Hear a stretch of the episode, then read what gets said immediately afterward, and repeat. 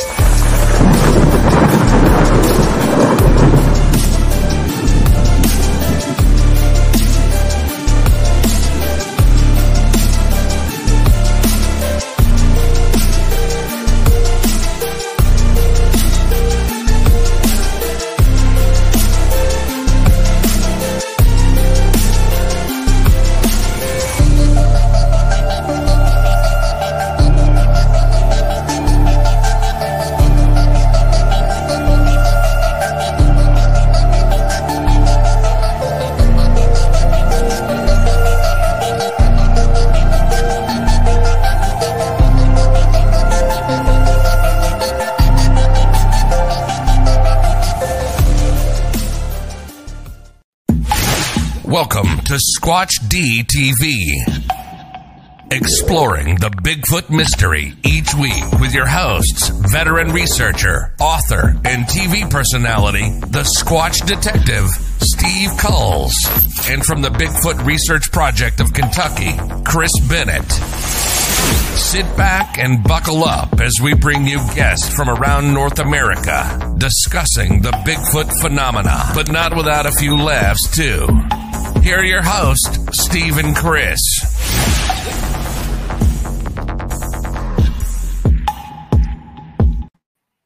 And good evening, cyberspace. Welcome to Squatch DTV for today's date, January 23rd, 2022.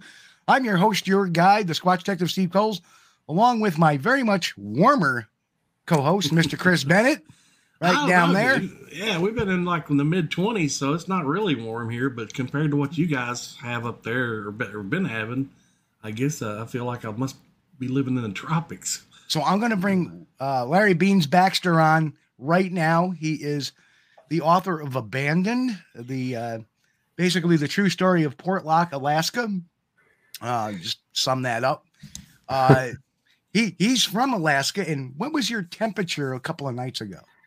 Uh, actually, right now I think we're warmer than both of you guys. We're in the uh, the mid 30s right now. We're having a, a little bit of a, a thaw. It's going to get back down in the 20s next week, though. 20s. The two nights ago, two nights ago, I get up middle of the night. I'm like, I'm awake. Ah, I'm going to sit in the computer. I'm going to look at the news real quick. And I look down at my Alexa that sits in front of my computer. And uh, it's one of the video ones. Uh, and the temperature was minus 16 degrees. Well, it depends on where you're at. Alaska's such a big state; it can be 40 degrees here, and it, up in Fairbanks, it could be negative 60. So Yeah. it just Yeah. depends on where you're at. I, I live down in South Central on the Kenai Peninsula. It's almost in the banana belt. So it- it's just, it's amazing that it was like, I'm not, you know, minus four, minus five, I've seen minus 16. I'm like, I didn't want to go out there. Not at all. Oh man, yeah. Any place that uh, if you spill your coffee and it hits the ground as a solid, that's too cold for me. Yeah, I mean, if I was vaping, I'd probably blow the, the vape out and it'd probably come down as snow. Yeah. Uh, it was that Sure. cold. It was just so. Well, let's do our usual roll call. Uh, each week we do our roll call and say hi to the folks in the in the, the group and, and in the chat tonight. and we, we got a full house here tonight. And the first in was earlier today with Sam Deloach. Uh, Brent over at the Tall Ones was in. Lance Windsor, uh, Alan Hedges, uh, Cindy Finn is back. Uh, of course, uh, Jay Birch from Bigfoot Barbecue and Camp Cookbook. Jay. Sharon's in the house. Sharon. Uh, who else? Let's go down. Uncle Bones, Uncle Bigfoot Bones. New York Todd, Don Fuller, Don, hello. Hey, Don. Going down, down, down. Gary Johnson, hello. Gary. Joe over at Western New York Bigfoot Joe. Investigation Group. Hello, Joe. Uh, sorry, I got to scroll, scroll in, scroll in, scroll. Uh, there, the chat was hopping. Looks like a lot of Yeah. people had been Yeah. in there. Rod Dupree's in, of course. Hey, Mick, Rod. Hey, Mick. Mick is in the Good to see house. Lester Taylor, Leon over at Bigfoot Lester. Okanagan. Hey, Leon. Good to see My you. eyes is in. Bonsoir, bon, bonsoir. Uh, Bonsoir. Who else? Let's keep on going. Uh, Mr. Eyes, I think we've already said hello to. Uh, Arthur watches on, on in the town. In town, uh, Grasshopper is in. Grasshopper. Uh, sorry if I am trying not to miss any. Bob Lemley, Bob is in there. Hey, Bob. He's like, hey, I made it in on time. Imagine that. We're glad Prairie you, Fire's in the house. Prairie Fire. Uh, Nikki over at Harry Man, hoaxes and hey. Nikki. Uh, I Good to see you. Uh, go Patty Troy. Welcome, Patty. Patty. Mike Ann is in the house. Hello, Mike, Mike. from Tactical Bigfoot Mike. Research. Tack. Yeah. Uh, OT OT. Welcome. 20s. Good It's been minus 30 here. Oh, no. God, That's too cold. oh. Uh, Johnny Diggs in the Johnny? house. Good to see you. So life is a flyway. Life is a flyway. So boy, we got quite the crew in here. I just want to, hey, Rock, Oh my kite, God. man. Kite. Chris from the 40 and Slip is in the house. Chris, Roll good that see big, you. big one. So good to see y'all here, and uh, Yeah. we're we're glad to be back. We took a couple of weeks off. Of course, a couple of weeks ago, I I had a work commitment. Every once in a great while, I I have to shuffle off and do an overnight at work. Uh, usually, that's why we took the summer off. But one of our inventories had gotten postponed till, of course, January, and uh, did that. And uh, then the following week um, was our first real cold day. It only hit like minus five, which Oh. that was actually kind of warm sounding to me. Hmm. Um, and uh, at midnight, the internet went out, didn't come back on until like two o'clock in the afternoon the next day, which would be Sunday.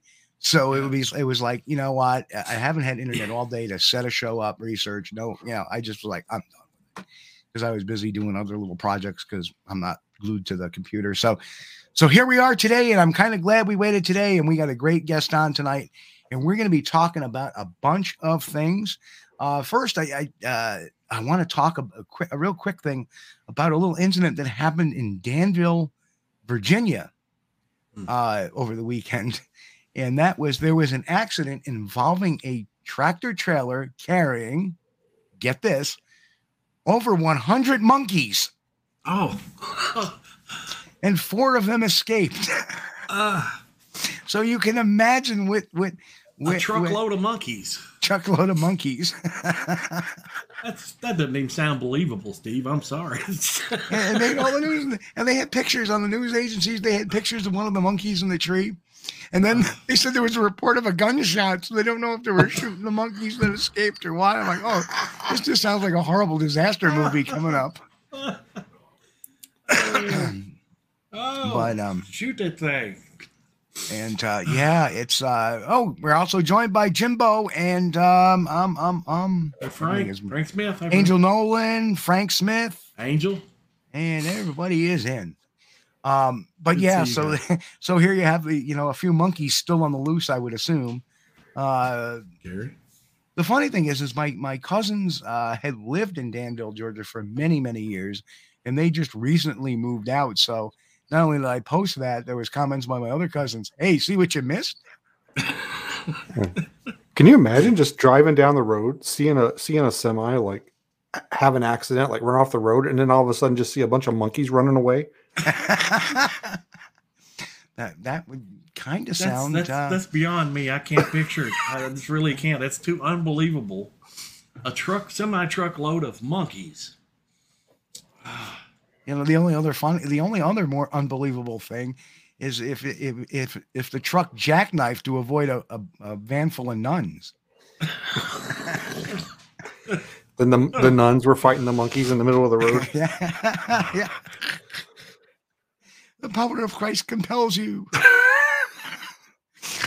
ah.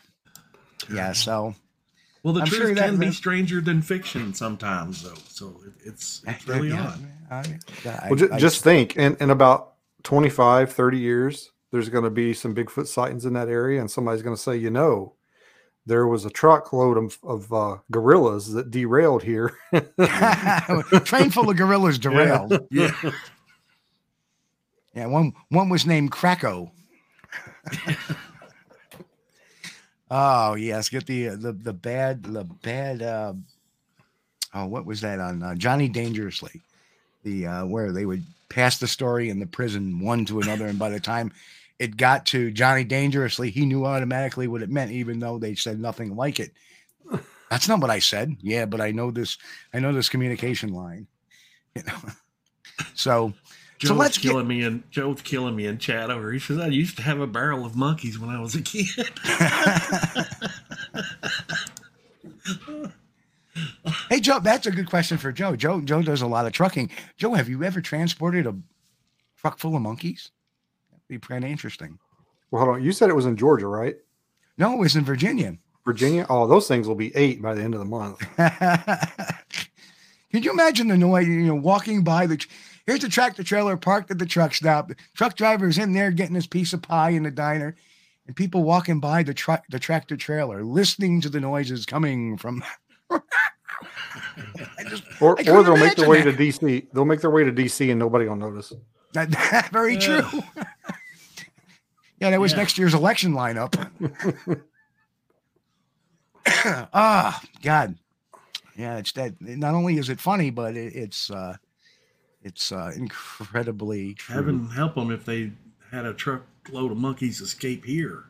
The locals would eat them for sure because they'd be like, "Hey, this is the kind of funniest tasting squirrel I've ever eat." I call it a squirrel. Yeah, squirrel. Squirrel. That'd be a Why squirrel. is? Excuse me. You have squirrel on the menu today. Why is it in parentheses? Yeah. But we have we have a lot to cover tonight. Uh, just so, and we're gonna. This is gonna. This is not gonna be the first time and last time this is up tonight. But Larry is the author of Abandoned: The History and Horror of Port Chatham, Alaska. Port Chatham is commonly also referred to as Portlock, I believe. And um, you know, I like he- that cover photo. That looks like a Bob Ross painting. That's the Beautiful. cabin. That is Yeah, the that's- one remaining cabin left in Portlock.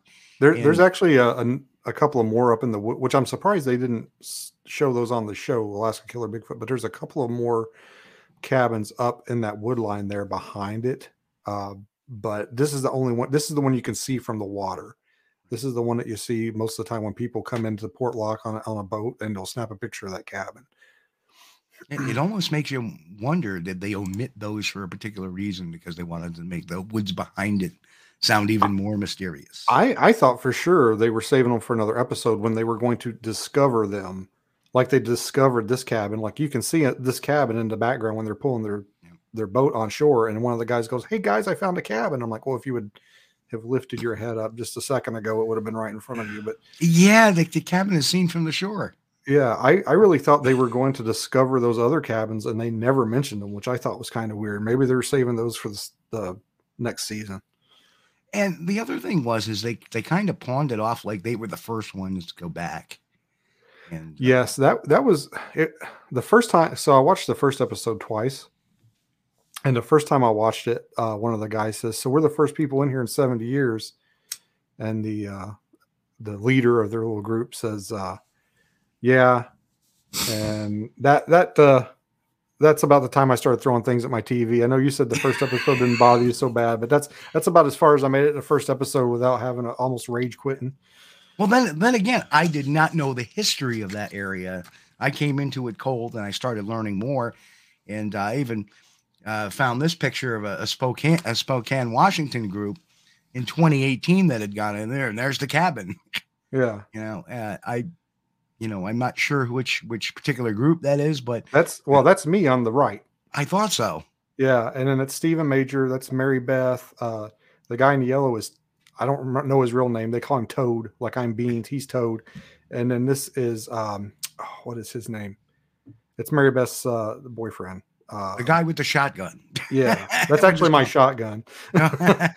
um, but yeah, we we were the first ones in there uh, to not to film uh, to film a show basically uh, and look for Bigfoot.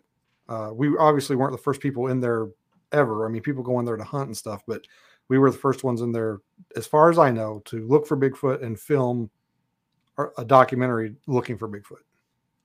Should have took Yeah. that can of spray paint with you, Larry, and shot on the back of that cabin. You're not first. Uh, Larry Baxter was here before you. That's right.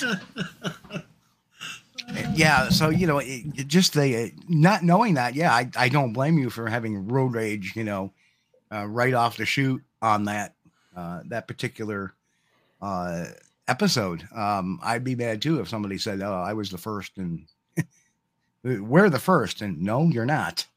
Um, so yeah. Um, Well, that's probably all part of the script, you know. well, yeah, they they need to make it sound rather sensational. right. And uh, in case people are wondering, um, you know, I do have the uh, and none of the cast, with the exception of uh, uh, Ron Morehead, who was a guest on one of the episodes. Uh, this is your actual cast of the programming. Uh, uh, the way the, the show was set up, and we hate uh, warning ahead, there are going to be some spoilers. Uh, but the way the show was set up was that by I think the third or fourth episode, Noah Craig there got too scared and went back home. Um, and he was replaced by uh, Frank Guy Beristoff over there on the far left. And I think by the, the the sixth or seventh episode, I think there was ten episodes.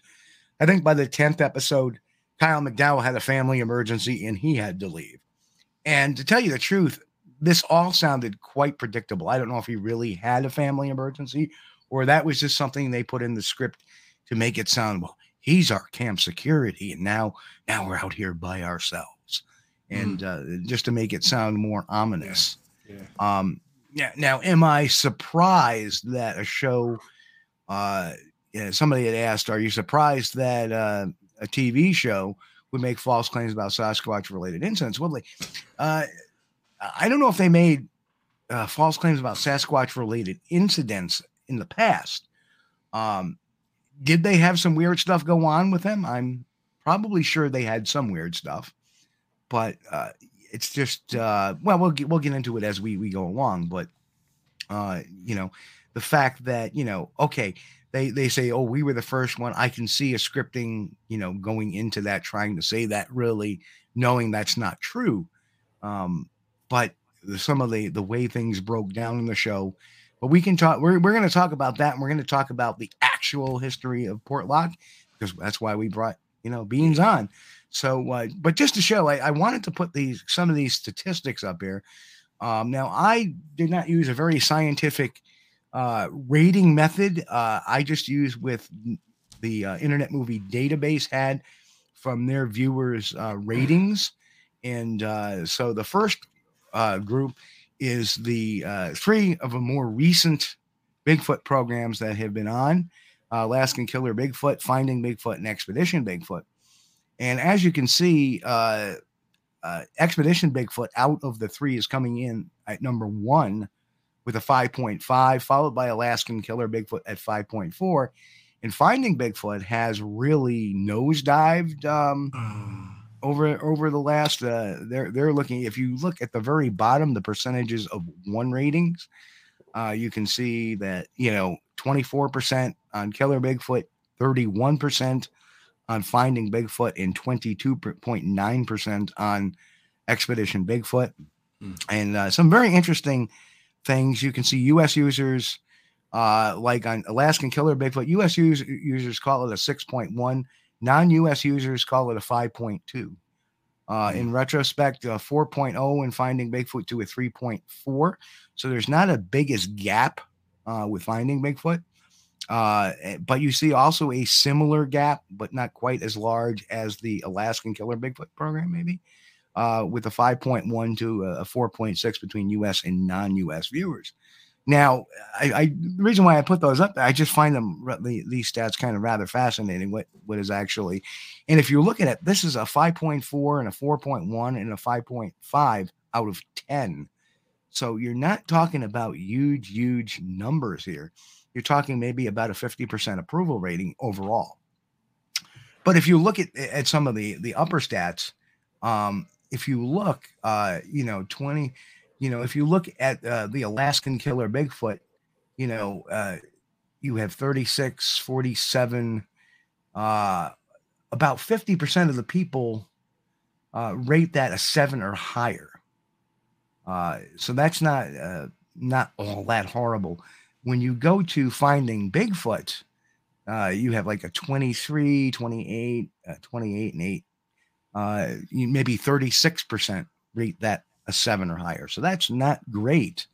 Uh, uh, Expedition Bigfoot, uh, same token, uh, 32, uh, 47, uh, and about the same. Uh, about, you know, 50% of the people rate Expedition Bigfoot. Uh, oops. There we are. Uh, there we are. Sorry, I'm my my screens are blanking out because where my cursor is. Um, so yeah, so you, you Finding have Bigfoot no longer king of king of the hill. no, not not by by not at least by ratings. Uh, as far as uh, viewership, I don't know. Uh, I didn't pull those particular numbers up. Uh, conversely, let's look at some of the older programs. Uh, Monster Yes. Quest. Monster Quest. Monster Quest coming in at a 7.1. And if you look at that, you have 40, 50, almost 70% of the, the, the ratings view that as seven or higher. 70%. That's a monster number there. Yeah. Um, the $10 million Bigfoot bounty, which still rates bigger than finding Bigfoot at a 5.4. But look Oh. at the look at the number there uh, you only have 16, you know, what, 18, 21, 25, only 29% seven or above. God, so I can't believe it's that good because that, that yeah. Well, the show. thing is, they have a lot of people in that particular group giving it a four and or a five and a six. Oh. Um, so and then followed by the big one, of course, which is always seems to be. Now look at the other show, Killing Bigfoot.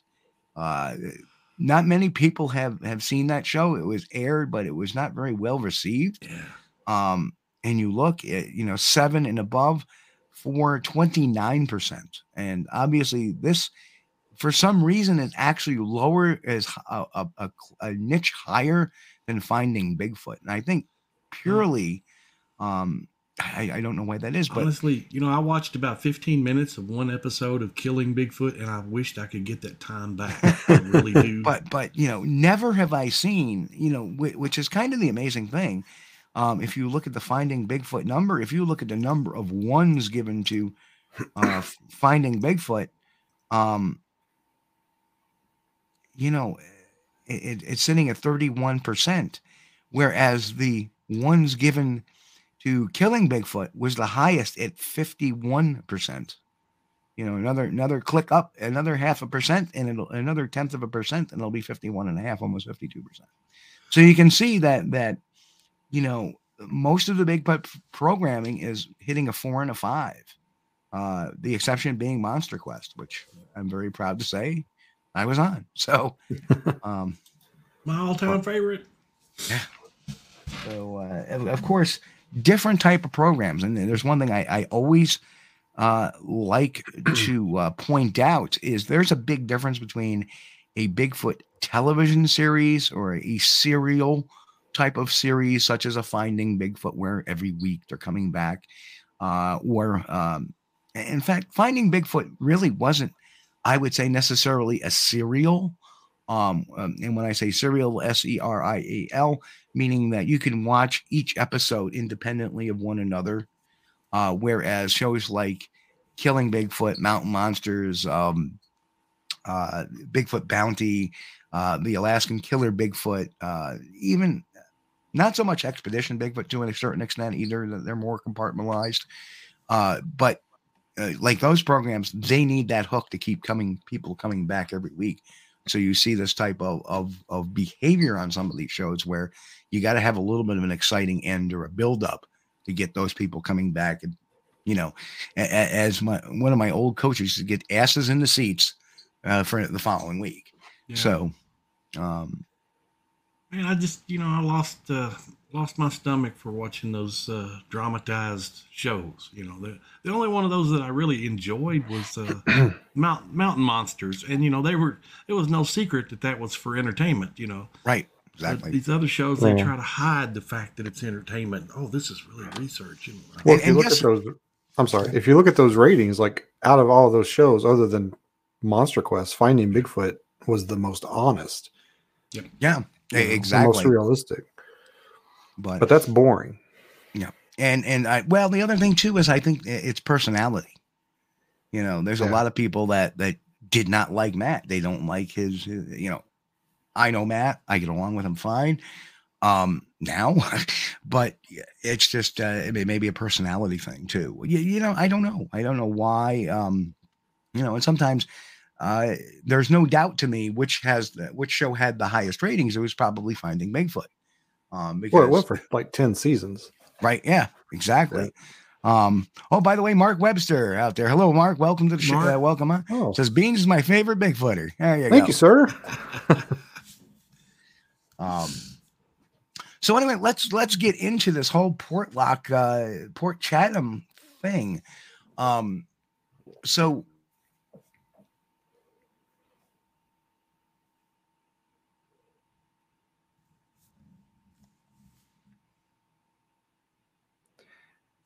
uh, Steve, you're muted there, bud. I see. Oh, I think he's having technical issues. So, I uh, think so too. so we're going to talk okay, while man. he Go while he figures that out. Yeah. Yeah. So uh, Tor- Portlock, I'll, I'll give a quick rundown. Portlock is the name of the town, Yeah. and it's located in Port Chatham. Uh, So it's located at the southern tip of the Kenai Peninsula. And pretty much the names Portlock and Port Chatham can be used interchangeably. Uh, when I was researching my book, I got some property records and stuff from the area from uh, back in the uh, 40s and, and 30s. Right. And they pretty much use the names interchangeably. I've got like a bill of sale for the pool hall. uh, and, you know, in one section, they're calling it in Portlock and then Port Chatham. The, the names are pretty much used interchangeably Right. And um, it was a town. It was founded in the early 1900s, and it was uh, founded. I mean, there's a lot of great fishing here. Uh, Kachemak Bay here is considered the halibut capital of the world. Uh, there's a ton of uh, fishing charters and fishing uh, opportunities down here, and uh, they took advantage of that. You know, there's a lot of natural resources down here. Uh, when um the English came through here, in uh, the early 1700s. You know, they they took they made note of it. Um, the town is named for Captain Nathaniel Portlock, who was an English uh, captain. Uh, he wrote in his logs about how you know amazing the area was, how many uh, resources it had, and eventually a town was settled there in the early 1900s. And uh, they built a big uh, cannery there and a sawmill they had a big cold uh, storage facility, which was one of the biggest on the peninsula, and it was a it was a booming town for the time. Uh, a lot of uh, a, a lot of employees working at the cannery. They mostly employed the local natives, and uh, for all intents and purposes, it was a good booming fishing village. And then in the 19 uh, by 1950, the town was abandoned. Nobody lived there anymore. Uh, they all moved up the coast a little bit to other villages uh, like Nanwalek, Port Graham, Seldovia, Homer. And uh, over the years, the place got a bad rap, a bad reputation. They talked about people going missing, people getting murdered, and the Nantinaq, which is the local natives' version of Bigfoot. Uh, it fits a lot of the same uh, native definitions of Bigfoot. Uh, big hairy thing, big hairy man. Uh, sometimes they give it supernatural powers. It's a shapeshifter. Uh, sometimes it it similar to the Wendigo, where they say uh, uh, it'll it'll call people into the woods and they'll turn into Nantinaqs. Uh, you know, a lot of the same things you see across a lot of the other native, native cultures with the same legends, and um, it just it, it got a bad reputation. And in uh, 2018, Stephen Major contacted me and he said, Hey, I want to go in there film a documentary. You know, you live nearby, uh, you work in law enforcement. Could you come and uh, be our security? Which I was already into Bigfoot at this time. I always had a lifelong fascination with Bigfoot. And uh, so I jumped, I jumped at the opportunity to go with him. Uh, I thought it would be a great uh, opportunity. Plus, I wanted to get in there and see uh, Portlock, Port Chatham. So we got in there and filmed our documentary. And, you know, we had some interesting things happen. We found some interesting stuff. it qu- wasn't quite as exciting as Alaskan Killer Bigfoot, but it was it was honest. You know, if we say we heard something, if we saw something, we did. not a lot of drama and uh, I'm really proud of it. I think it was uh, it was the first time somebody had been in there specifically with the purpose to look for Bigfoot and to document it. Right, and to be very clear, uh, according to uh, I caught this on a Facebook post. I was unable to find it again, uh, but I'm trying to think about the one gentleman that it was on the uh, program, the survivalist Ash. He posted on his uh, uh, Facebook page that, hey, you know, because I, they were catching a little bit of heat because every time something on the program would happen, uh, they would hear some stuff or whatever, they would turn around and run back to camp. Oh, it's too dangerous. We need to go. And uh, it, it got really frustrating. And then they, he had to make a comment that, hey, listen, we're, we're not Bigfoot researchers. We weren't out there to get Bigfoot evidence we were just trying to see the sustainability of re you know rehabilitating the right. the environment and there's a couple of instances where they find some hair mm-hmm. and they just i don't know what they did with it. I don't know if they picked it up or what. In one instance you see them like picking it up and they're passing it back and forth with their bare hands you know and um somebody somebody made a comment on their facebook group about did you guys keep the hair? Did you collect it? And that's their you know well we're not bigfoot hunters you know we're just there for this or that. And I mean, it wouldn't have been very hard at all for them to have a Bigfoot hunter on the team with them. So I don't, you know, I don't understand why they wouldn't have taken that opportunity to to have somebody uh, knowledgeable in the subject with them to uh, take care of things like that. Yeah, given the fact that uh, Jeff Meldrum has been on Discovery Plus, you know, hundreds of times, uh, you know, you would think that somebody would have his number on speed dial. Hey, we found this. But no, dude, yeah, exactly. dropped it, in, dropped a few strands of hair in the mail to Doctor Meldrum. I mean, you know, he could have told him, well, it's a bear, or you know, hey, it's something else.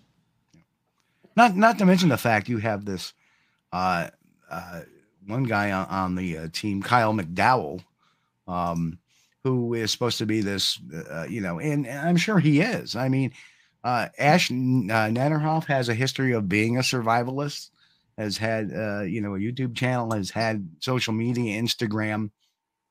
You know, prior to this TV show about survival survival stuff, um, and I think that's why they featured him so much. He was kind of their celebrity.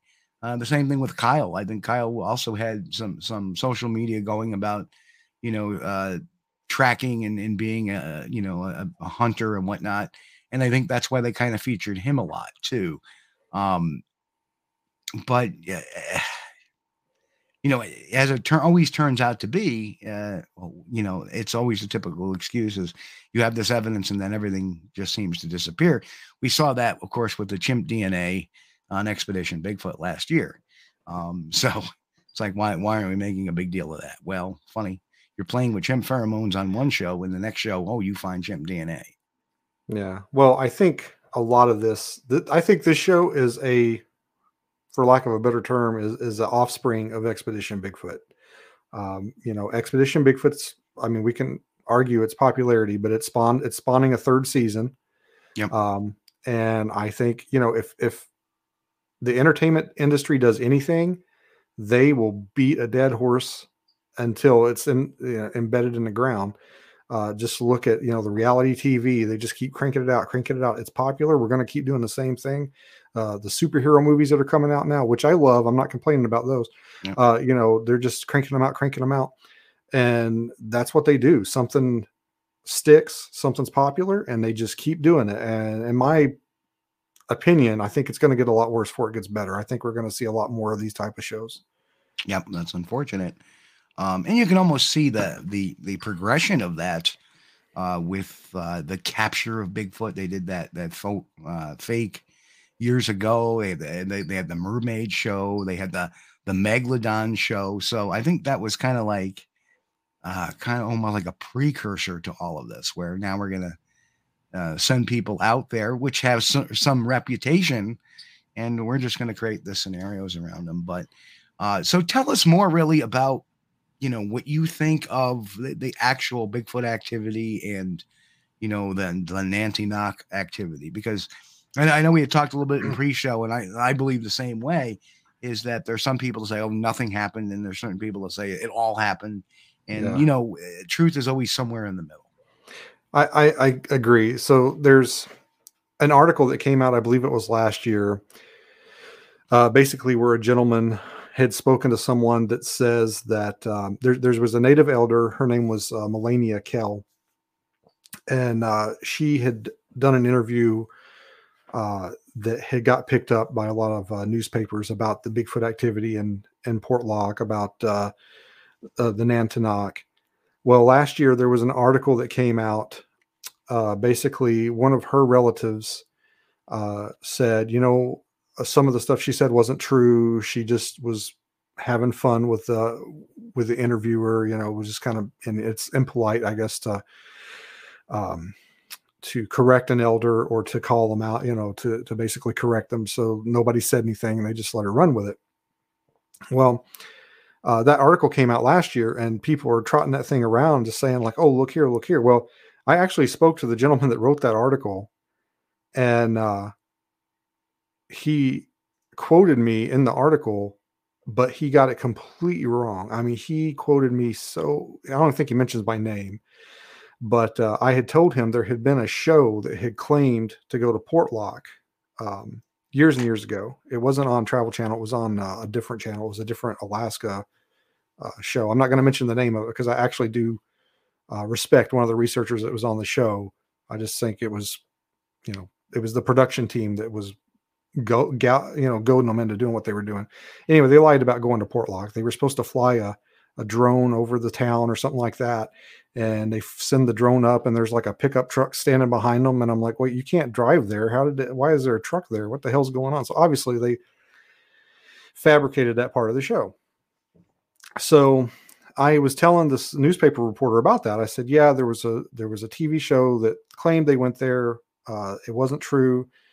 Um, and then we went there in 2018. Then we went back in 2019 for the Alaska Triangle. Well, this guy uh, in the article says like, "Oh yeah, I spoke with one of the one of the celebrities of one of these alleged reality shows, and uh, he said they just filmed on the side of the road and uh, fake tree knocks and all that." And I didn't say anything like that. Like Oh, the dude just completely misquoted me. And I texted him back. I'm like, dude, you need to fix this. This is not right. And he said, oh, okay. And then he said, this fix fixed. And I went back and looked at the article. It still wasn't fixed.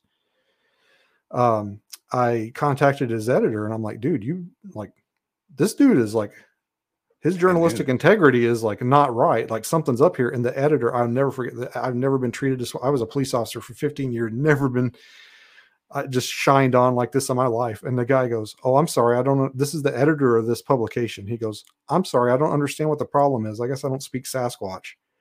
And I mean, at that point, what do you do? You just got to throw your hands up and just mm, be like, you know what? Oh, You know, what, what am I going to do? Am I going to go fight these people? You know, like I just got to, I'm just going to walk away.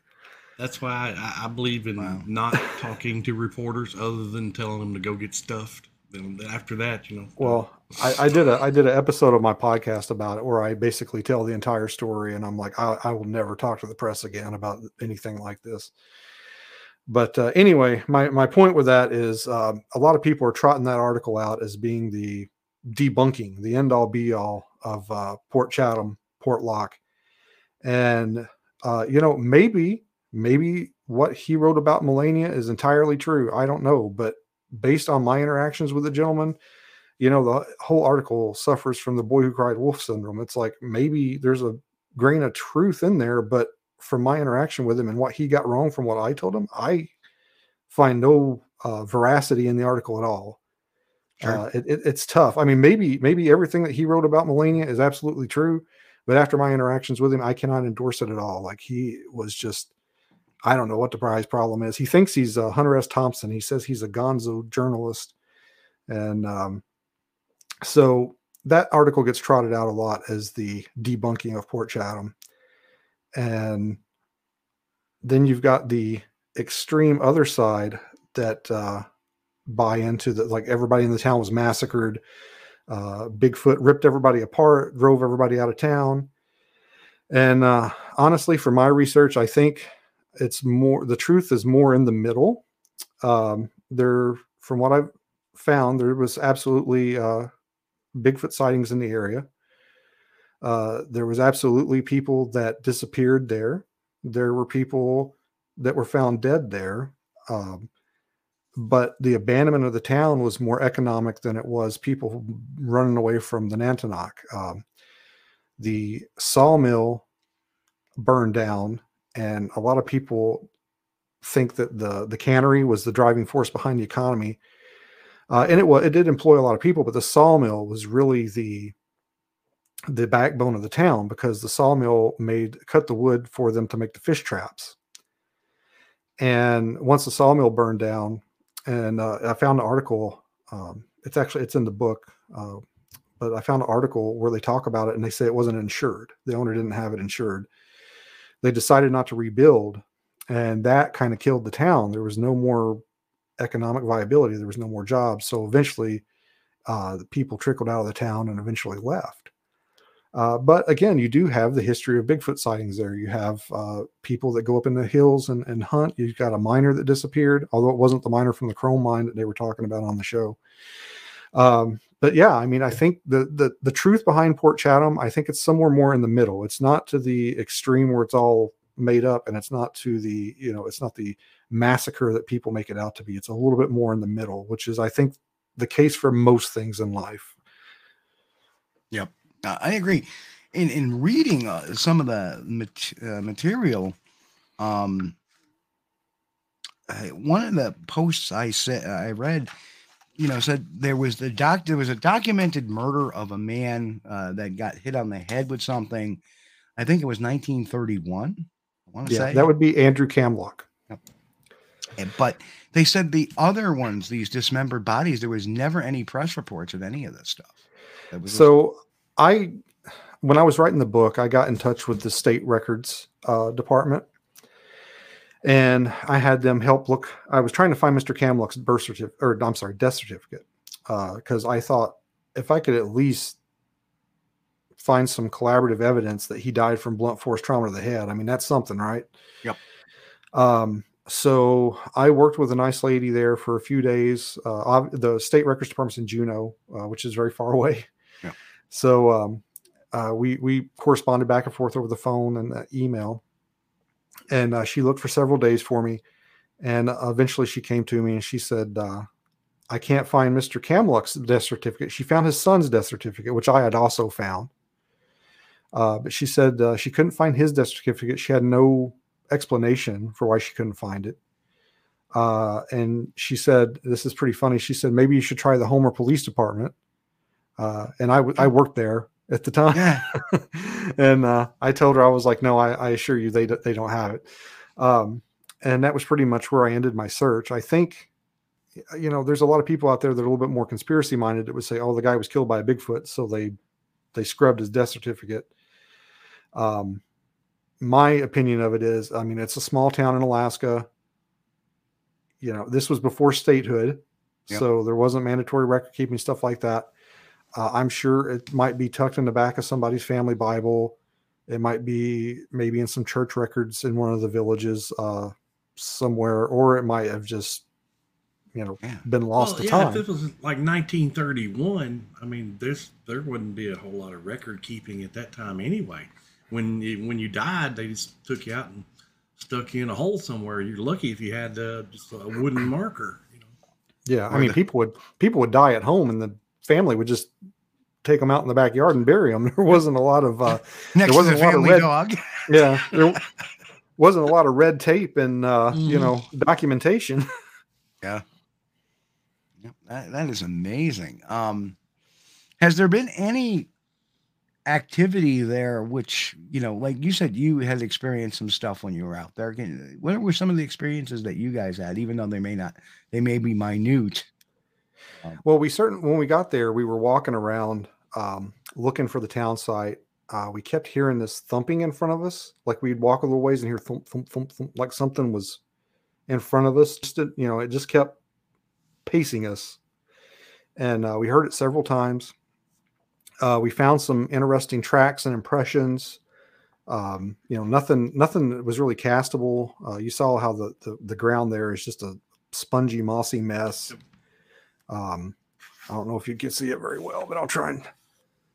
Can you see that? If we can't get you, Yeah, that's a track that we found that doesn't quite look like a bear. Right, put you can put Oh, that back up. Yeah, There we okay. Let me throw yes. that. But uh, yeah, I mean, we had that. Um, I don't recall. I don't think we heard any like vocalizations or anything. Oh, That's I a can size- see the outline. Yep. Yeah. Yeah, Yeah. that's a 10 and a half boot next to that. Pretty, Wow. Pretty large, pretty wide. Yeah. Uh, no, no claw marks on that, so I don't think it's a bear. Um, but yeah, it was uh, it was interesting. We um, had found this area. We were looking at the map, and we found a freshwater stream, and we said, "Let's go look over there because that that's where there's going to be wildlife." And we went over there. I think I don't know. Steven had some name for it, like the Valley of Death or something. He likes to give like they had no man's land on Killer Big, but Steven likes to do that. He likes to give places like but it helps, you know, so you know what you're talking about. Like, okay, over here's the Valley of Death, over here is the point of no return or whatever. Um, so we were in this area that he had called the Valley of Death, which was kind of a wide open area, and um, it was just about time to turn around and go back to the boat. And me and Mary Beth, the female that was uh, in the photo with us there, we were kind of walking uh, together, and we both stopped. And she's like, "Man, do you feel like we're being watched?" And I was like, "Yeah, something's weird." And I had a little scout FLIR with me. And I took it out and I started FLIRing and uh, I got a FLIR. I got a black, I had black was hot and I could see something just inside the tree line. And uh, it looked like, uh, I mean, for lack of a better word, like Donkey Kong It had like the Yeah. cone head, wide shoulders, and it looked like it was doing this. It was raising its arms up and down. Hmm. And uh, again, you know, we're there looking for Bigfoot. We're big, you know, we're searching for Bigfoot. I see something in my FLIR that looks like Bigfoot. And you know what I did? I hand the FLIR to somebody else. I go, hey, look over there and see what do you see Yeah. instead of hitting record. So um, I handed it to uh, Toad, that young gentleman that was on the screen there. He was actually our cameraman's brother. He came to help carry like batteries and whatnot. And uh, he's a, he was a young kid, and he looks through the the FLIR scope and he goes, "It looks like a dude." So finally, he hands the FLIR back to me, and I hit record. And I actually did get it. Um, I, I did get like a 30 second clip of it. Uh, by the time I hit record, it had kind of started to move back. It was like receding from us. Uh, and we went in that direction. We went after it and couldn't find it again. But uh, if you, there's a, the documentary is on YouTube now. You can watch it for free. It's called In Search of the Port Chatham Hairy Man. And the, the FLIR footage that I got is is on that uh, documentary, and you can see at one point, like it kind of looks like it takes a step, like it shuffles over to one side, and uh, that's probably like it's one of the most bizarre things that I've ever experienced. I don't have an explanation for it. I don't know what it was. It wasn't a bear. I will. Uh, I will get that description and link in the uh, in the in the uh, uh, show description uh, after Yeah. the show. Then, so that- So, podcast listeners, make sure you check out the YouTube channel and get that link. yeah, we're gonna put the link into that. That's pretty amazing Yeah, stuff. Um, I did order your book, by the way, so that's that's good. That'll be hitting me on the twenty eighth because I'm cu- curious to read all of that. Um, yeah. Well, if anything, Alaskan Killer Bigfoot has given me a bump in sales. Oh yeah, I'm Uh, sure it I- has. Yeah. so but something uh, positive came out of it. so, so have has a lot of people been asking you about the show? Oh yeah, I've gotten. Um, I don't know how I've lost count of how many messages people have. I mean, a lot, a lot of uh, well-respected people in the Bigfoot community have have reached out to me, and they're like, "Are you involved in this? Do you know about this?" And it's uh, it's it's got to to be a thing now where I get one or two a day usually. Wow. Well, I, I, I again, I want to thank you for coming on. I mean, that, that was uh, so. What all these uh, have there been any recent Bigfoot sightings in uh, in the Portlock area? I know that the area is abandoned, but has anybody come back and said, "Hey, you know, you know, this is what I saw"? I, I know uh, one of the uh, it's kind of funny because in reading the synopsis, they they talk a lot uh, to a lot of the Native Americans, or and what they do is they put those filters on it to make it look like it was VHS or you know, going back years, but uh, you know, some of the the the clothing that the folks were wearing seemed to be present day clothing, so you kind of could tell that you know this isn't really an old interview. This is something new, and it's just being processors and filters. Um, have there been any recent uh, Bigfoot or Nantinaq sightings? So I haven't had any reported to me. Um, every once in a while, somebody will, you know, oh, you know, back in, I haven't heard anything since probably like 2000, like 16 or so. Uh, I did have a gentleman, it was a secondhand encounter. Uh, I don't, I can't speak to the veracity of it because it's pretty out there. It's pretty, it's pretty far fetched, but it's again, you know, the, with the, with the monkeys and the 18 wheeler, you know, yeah. sometimes truth is stranger than fic, uh, Mhm. fiction. I heard a guy say he was on a boat. He he was out there fishing. He was I don't think he was actually in Port Chatham, but he was some maybe in Chrome Bay, somewhere very near there. And he saw a Bigfoot standing on the shore. And this is the most Alaskan thing ever. He grabs his rifle out of the out of the cab and he shoots it and he says, I swear to God, I hit it, it hit it in the shoulder. He says the Bigfoot looks at him, reaches in his shoulder, digs out the bullet, shows it to the dude, and throws it in the water, and then takes off into the forest. And uh, Mm. again, that's pretty far fetched. I mean, I don't know Yeah. what to think about that, but it's kind of, I mean, that's a that's a crazy story to make up. Yeah. But then again, given the uh, the legends and the other tales that have come out of there, it doesn't uh, seem all that far fetched. I mean, to think that you know the the like Alaskan Killer Bigfoot, like they had one where Ash was in the the tree stand and. uh you know, he's hearing chains, and you hear these chains in the background. And he's they're hearing tree knocks, and I'm always wondering, you know, the tree knocks sounded really crisp and clear to me. So I'm almost wondering if they were added in, or were they amplified, or eh, were they Yeah. real at all? Well, that's the thing. I I don't get a lot of reports of tree knocks up here.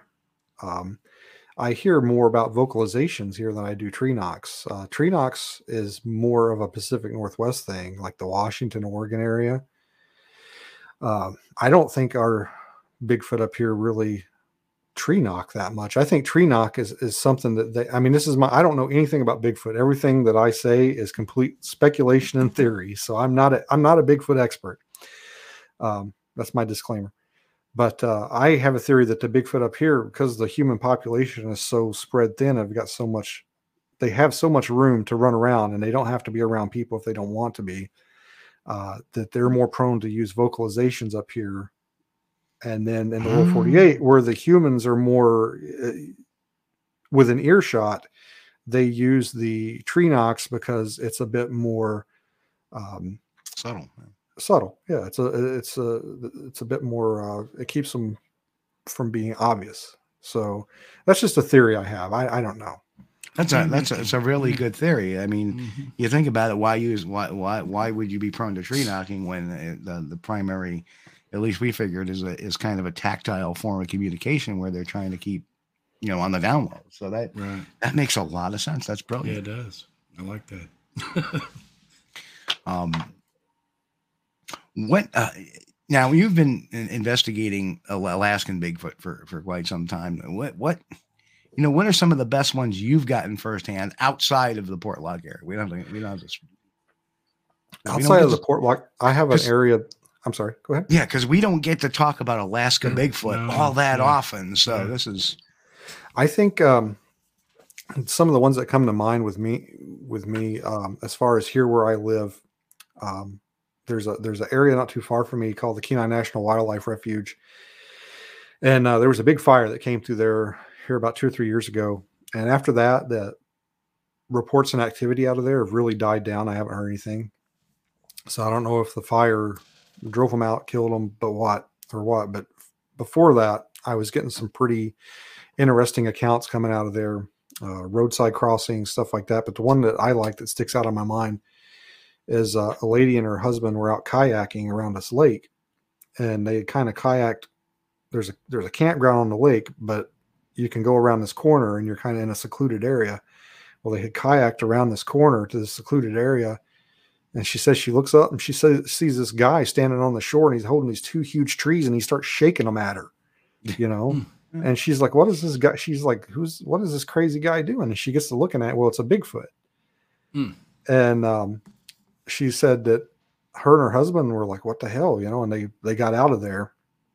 And later they went back and um, did a cons- I think her, I can't remember if it was her husband or her uh, uncle got on shore and stood where the thing was standing, and she's like, the thing was it had to be like seven feet tall, like it was it was so much bigger than my than my husband or uncle, whoever it was, and uh, I think it that was probably some kind of uh, territorial display or something or aggression display where it was shaking those trees that wanted them to get out of there.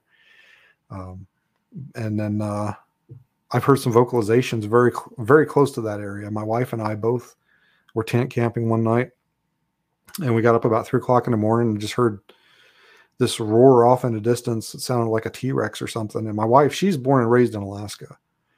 And uh, I asked her, I'm like, what is that? And she's like, I don't know. I mean, it was sounded way far away, so we didn't feel like we were in any danger. But uh, that was back when I was a baby Bigfooter. And of course, I didn't have a recorder. I went out and bought a recorder after that camping trip. I know. Yeah. Now I run it when I go camping. But yeah, I mean, that area, I think it was. Uh, I think it was a good area for for having uh, a sighting or encounter. But after that fire went through there, it just uh, it seems like it's died down, and it seems like the bears have moved back into that area since that fire went through. Um, that's th- another theory that I have is that bear and Bigfoot don't necessarily uh, cohabitate uh, if they don't have to, um, and part of that comes from Port Chatham, where there was an area that we found that was uh, covered in blueberry bushes. I mean, almost like fields of blueberry bushes as far as you can see. And uh, half the blueberry bushes had been stripped clean and there was bear poop all over the place. And the other half hadn't been touched at all. It was almost like you were walking into somebody else's like territory, like Hmm. the bears wouldn't go over there. And um, Dr. Robert Alley wrote in uh, Raincoast Sasquatch about a sighting that happened up here in Alaska of a, a boat captain that saw a bear walk out on the beach you know, from like stage right or whatever, stop, sniff the air, turn around, go back the other way. And then he says a Bigfoot walks out down the beach from stage left, stops, sniff the air, turns around, goes the other way, almost like they were avoiding each other. and Well, um, it would make sense that they yeah. wouldn't want to compete against each other for survival, for food and stuff. You know. And, the- yeah, and these are uh, these are grizzly bears, correct? Or brown bears, not not the a, a mix bear. of, br- there's, we have uh, both brown and black bear here. Oh, wonderful. Yeah, Uh, I have black bear in my backyard quite a bit, and then about two miles from my house, uh, over here behind me, uh, a couple of years ago, there was a gentleman in the Coast Guard that was mauled by a brown bear on a trail. Yeah, not very far at all from my house. Don't bears. and I and I take it the black bears are kind of like you can scare them pretty easily away, but the brown bears are probably I more. yeah, I'm not too scared of black bears. I've I've uh, you know usually you just yell at them and you know raise your hands and they'll generally run away. I, I haven't had any problems out of black bears. Brown bears, I'm not uh, as confident in my in my shooing skills on, on uh, brown bears. Yeah, I, I don't think I, I don't think I necessarily would be myself. Yeah. You know, but Actually, then I've got- again, I There's my there's my bear spray right there. yeah. Yeah. yeah, yeah, that's kind of a necessity where you live. Yeah. Oh, I've got I've got two cans upstairs, one by the front door, one by the back door, because we take our dogs outside all the time, and uh, in the summertime, I almost never go outside without it. Wow, Wow, that just having just something having a dog, I'd be afraid of up there in Alaska Yeah. with all the bears running around. Yeah. Well, we they don't go outside by themselves. We never leave them unattended. I don't think Big I dogs or little wanna- dogs? They're little little French bulldogs. Oh, okay. I don't Yeah. think I'd want to live in an area where I had to take bear spray to go check the mail. It's it's actually the moose are uh, more scary than the bears. Um, moose, those things, I think they're more dangerous than bears are. They, those things will they'll come after you in a heartbeat if you get between one and its calf, or they're just they got those little tiny pea-sized brains, and they just don't care. You know, they'll walk right out in front of your car. They don't care. Well, they- yeah, but the, the moose is not going to try to break in your back door to get to your refrigerator, though. You know, that's that's the thing. You can kind of see them coming for a little ways. with bears, you know, dude, you could be sitting in your living room and hear something break in the kitchen door, and hey, hello, Mister Bear. Yeah, that's only happened around here once that I know of. There was a guy that was uh, he was renting a cabin, and this is back when I was uh, working at the police department, and uh, I was on my way home for lunch, and we got a call. This dude was in his cabin in the bathroom, and he heard somebody. He thought somebody broke in the house, and he pokes his head out the door, and there was a bear in his cabin, uh, rooting around in his kitchen, and so uh, I got called off my lunch break to go deal with it, and by the time I got there, the bear had already ran off. So I didn't, I didn't even get to I didn't even get to see it. Yeah. guy locked guy locked in the locked in the on the hopper. Not not fair. Not fair at all. Well, yeah. But uh wow. Um well Or I think you're know uh.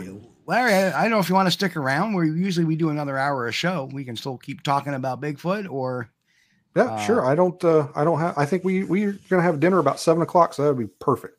Okay, awesome. Seven o'clock. You know that, and that's the other thing. There's a four-hour difference between East Coast and Alaska. A lot of people don't know that that Alaska is even an hour further out than California. Yeah. So- Well, when I uh, when I first moved here in the military, you know, my I'm from Kentucky originally, and uh, Chris bluegrass, go cats. And um, my mother never she did not understand time zones. She could not understand it, and I tried to explain it to her. Tried to explain it to her, and uh, I would call her, and uh, she'd be like, "It's Tuesday here. Is it Thursday there?" Not not quite over the international date line. yeah. But uh, oh, it's kind of funny because uh, you know, not to get off topic, but I remember New Year's Eve. You know, Chris called me at uh, like five minutes after twelve. You know, my time. He goes, "Hello, I'm calling you from the past." it's twenty. It's still twenty twenty one here, and uh, that was kind of a good laugh. Um, but yeah, it's just uh, it's amazing the how different the weather is, and how different you know how in you know not only in in the, the spacing you know the, the latitude uh, spacing but the the time zone spacing it's just it's just wild to think it's like you're in a whole nother world over there um, Well, we drove um, in September after the Boreal Bigfoot Expo. Stephen and Adam and I drove up to Prudhoe Bay, which is at the very tip top of Alaska. From my driveway to uh, Deadhorse, Alaska, which is where the oil fields are, was like 1,023 miles. Wow. That is amazing it's huge And that's one state. One state. Yeah. No, sorry, I, I I have a dog misbehaving over here all the time. Yeah, see, uh, Sherry is not home tonight, so uh, usually I keep the door closed, but because the dogs are wandering around, I keep open because they'd be knocking on the door if I closed it. There's no human yeah. nearby. So, and all of a sudden, uh, the, the shepherd and the shih tzu decided to just brawl for a second, which They they, got to have some attention, you know. no, they're just, they're just being dogs. Yeah. You gotta love them. At least they're not, they're not barky. So, um, Well, I wanted to ask Larry. Larry, do you go like tent camping ever? Or, I wouldn't, Yes. but I'm just asking you. Um, I, I do. I there for a long time. I was I had a, a just a regular tent. I'd throw it on the ground and uh, sleep in that. But uh, here in the last couple of years, I've actually got a truck tent that goes in the back of my truck, and that I feel a little bit safer in that because one, I'm like up off the ground, and um, I think that you know if a bear or something came around, I, I would have a better chance of uh, hearing it before it just you know reached into the tent and tried to get me uh, as Yeah. opposed to just being in a, a tent that's on laying on the ground. So uh, that my wife feels a lot safer in that. So that's typically what i use when i go out is the the truck tent. I don't do a whole lot of like camping or uh, hiking and camping you know right. just hiking into remote areas but um yeah it uh it, it can be it can be pretty dangerous up here you know? You hear about uh people walking their dogs and getting trampled by moose and bear and stuff all the time. It's uh it's it's actually uh it, it frustrates me not to turn this into a whole you know second amendment thing but to hear people like no nobody needs guns anymore and i'm like damn it i do i've got bears in my Oh, backyard yeah. Yeah. That's a that's a good case. Yeah. I mean, typically, you know, if you're if you're living in New York City and you're walking around, you know, go up to your apartment building, walk down to the deli, you know, okay, maybe you don't need a high powered rifle. But uh, if you're living in Alaska, especially a remote Alaska, to where, you know, dude, you know, you got to have bear spray to go check your mail, it's probably not a bad idea. Yeah, yeah. It's just you know, the the world's a big place, and and different Yeah. places have different needs. So Right. it- we can't just you can't just blanket the entire country and say this is the way it needs to be. well, you know, camping too. You know, I used to love camping, but uh, where where you're at, uh, I don't think I could enjoy camping at all.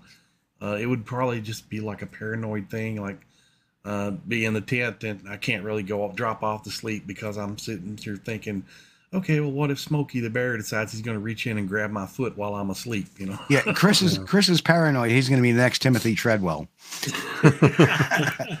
Hey, you guys want to hear something uh, something uh, cool about Timothy Treadwell? When I was in the academy, the police academy, the um, Alaska uh, State Medical Examiner came and gave a presentation, and they actually showed us photos from his autopsy, Ooh, and uh, it was it was it was about as gruesome as you would imagine. yeah, it, it didn't didn't sound pretty. The same thing with his girlfriend got it too, and uh, yeah, there yeah, there's a lot of trepidation I would have even camping out in, in Alaska. Well, Um, funny, you know, I don't think anything about going and throwing up a tent and camping here. Uh, we were in Washington a couple of years ago, and we were walking around uh, in this logging area, looking at the ground, and I we found some uh, mountain lion tracks, and that freaked me the hell out because I, bears I'm okay with, moose I'm okay with, and now all of a sudden, you know, I don't know anything about mountain lions. Yeah. Now I'm scared. yeah, I guess you know, and uh, you know, uh, you know, uh, I guess when you're in an area and you're acclimated to the animals, you know, like for you, ah, brown bear, brown bear, big deal. I'll still camp here. But oh my god, a a, a mountain lion? Uh, no way. Whereas somebody maybe that lives there would be like, oh, mountain lion, yeah, no problem. Yeah. Brown bear, big problem. Um, myself, I you know, eh, area I usually do. They they have some black bear, but I have yet to see one, and I'm gonna knock wood on that.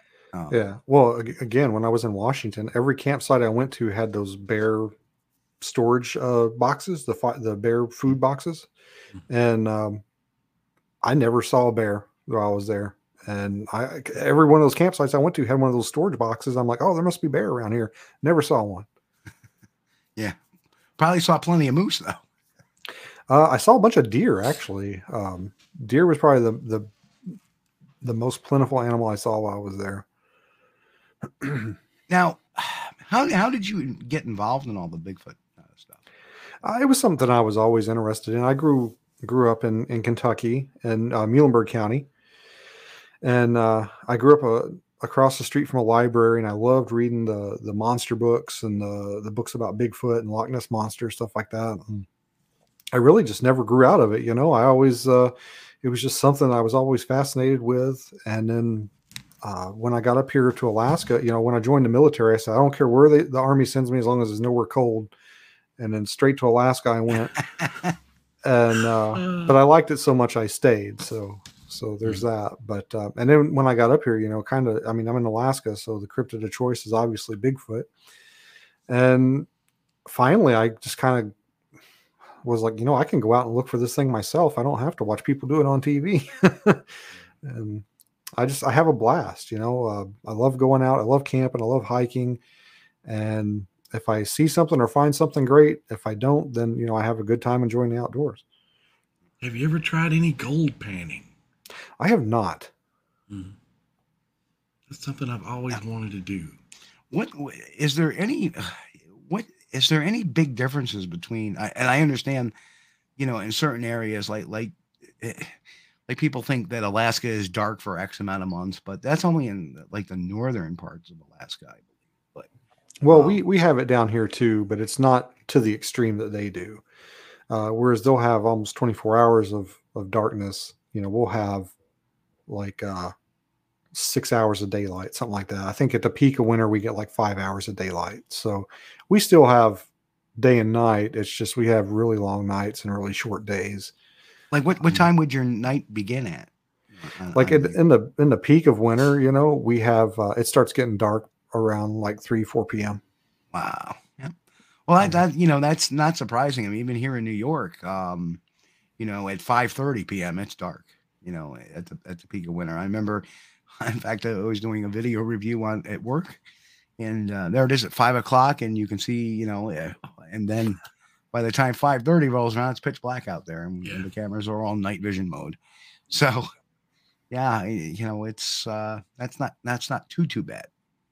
Um, trying to think. Uh, so what what do you think are the, what's the major difference between living like in Alaska and and in the 48s? I mean, are, are you guys experiencing the same chain supply problems that the rest of the country is experiencing, or Yeah. is it worse? um, is it better? Is it, Well, I think it depends on where you live. Uh, I like to tell people that uh, Alaska is just an hour outside of Anchorage. So you know, Anchorage is its own world. You know, it's it's a bigger city, uh, and then when you get outside of there, most of the groceries and stuff in our grocery store has to come down from Anchorage. And uh, I've noticed uh, when I go to the grocery store lately, you know, I'll have ten items on my list. They might have six of them or five and it's it's not to the point where i'm like hoarding stuff but uh, i'm i'm a little concerned especially up here you know we have to have everything either barged in or trucked up and um, that's why i i do have a lot of uh, like emergency rations stuff like that. Uh, i like to have uh, a bunch of water on hand uh, just for any type of emergencies. But uh, you know we're a little bit of a hardier breed up here you know we can be a little bit more self-sufficient than you know people in the lower 48 especially the bigger cities. If worst comes to worst i can go outside and, and shoot a rabbit or a moose or something and, and Yeah. eat that Yeah. but um, yeah we're, we're we're seeing some emptier shelves at the at the grocery stores um, i wouldn't say it's enough to panic about now but it's concerning you know, that's always been, but you know, surprisingly, you have damn good internet. yeah it has to come in by dog sled well, that's okay. Chris Chris's internet's run by squirrels. Yes, we have squirrels running a cage, keep it electrically Right, powered. Hey, Well, just my- because just because my- I live in New York doesn't mean I don't live in the country too. People know where I live. I'm, my parents lived in Kentucky, um, well, my whole life, and they they're both passed away now. But I remember I had moved up here, and would go to their house to to visit, and they didn't. They would have like dial up internet, and this was like you know 2007, 2008, Yeah. and I had high speed internet at my house in Alaska, and go to their house in Kentucky and couldn't couldn't even watch a video on YouTube. Right. Yeah. yeah, you know, it, it's true. Uh, There there was parts in New York that did not have like uh that would not have high speed internet. And over the last like five, seven years, they've been really expanding the high speed internet around the state. I mean, I live in a very rural part of Saratoga County, New York, and I got high speed internet. So, you know, uh, Well, I got to give them credit for in Kentucky. Or the last couple of years, especially, they've really been improving the services. Now we've got fiber optic uh, now, and, and it's really fast. It's like you know a couple of hundred megabytes or or megabit internet speed. So it's it's really they've re- really improved. and now they have the Critter Cooker oh. 2.0. Uh, instead of squirrels, they probably got some of those rounded It's a up. some pot. You put the critter in it. You close the lid, and two hours later, you have a fabulous meal. Let, let me ask you a question, Chris. I, I can say this because I'm from there. If a man and a woman get divorced in Kentucky, are they still cousins? I don't know. Usually, you know, they they, they stay married. Those are the marriages that last. oh, that's terrible. I don't know. There's a county in New York where the the family tree only has one branch, so I got to kind of look out for that. Um, We, we all know Tennessee is where all that really goes on. I think I said. Uh, Yep, and and Mary, Mary spilled the news. I I knew this about twenty, eh, maybe about ten minutes ago. Uh, love you guys going to bed. Buffalo lost in overtime, so it was Bills- Jay. Oh, sorry. The Bills Sorry, are Buffalo out. so- fans. Jay so, uh, Fritz said, I, I lived in Mu- Muhlenberg County. Yeah, I was Eddie born and raised there. That is Coal awesome. mining country. That's kind of weird because in Kentucky, the western part of Kentucky is coal miner areas. The eastern part of Kentucky is coal miner areas. In the middle, you know, we basically have nothing. You know, Caves. yeah, yeah, we got squirrels, Oh, my squirrels God. and caves. Well, you have that wonderful racetrack too. Oh yeah, well that's up there at the top. The uh, uh, Churchill Downs. Yeah, that's in Louisville. It's kind of in Indiana a. probably claims that. hey, now come on. The, the Cincinnati airport's in Kentucky. Yeah, yeah. Remember Well, that? so- Ken- Kentucky is just just a few few minutes drive away outside of Louisville. Yeah, yeah, basically. Yeah, Louisville's about as much Kentucky as Anchorage is Alaska. Yeah, yeah. it is. It's completely different. All right, getting back to the uh, the, the Bigfoot topic. Um, so, what, in your research in Alaska, is the Bigfoot much different in size as it is to, say, the Pacific Northwest? Um, is it smaller? Is it bigger? Is it described any different?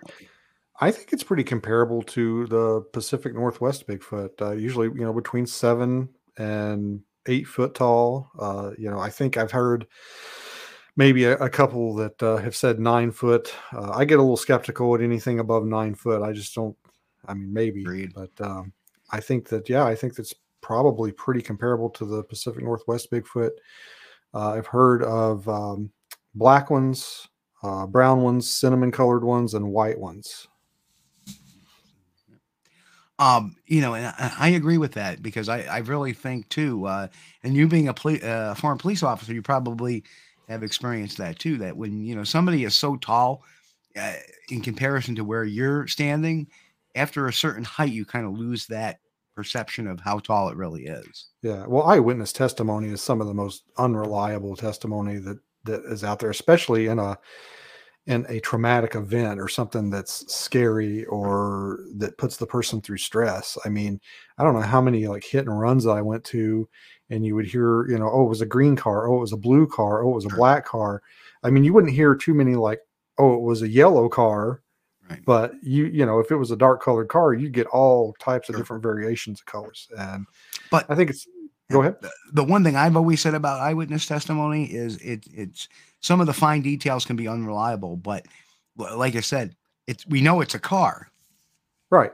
You Right. know, that's why I have no problem if somebody says they saw a Bigfoot, you know, we're a bunch of people and they're describing different sizes. We know they saw a Bigfoot. It's just nobody can because of that different perceptions.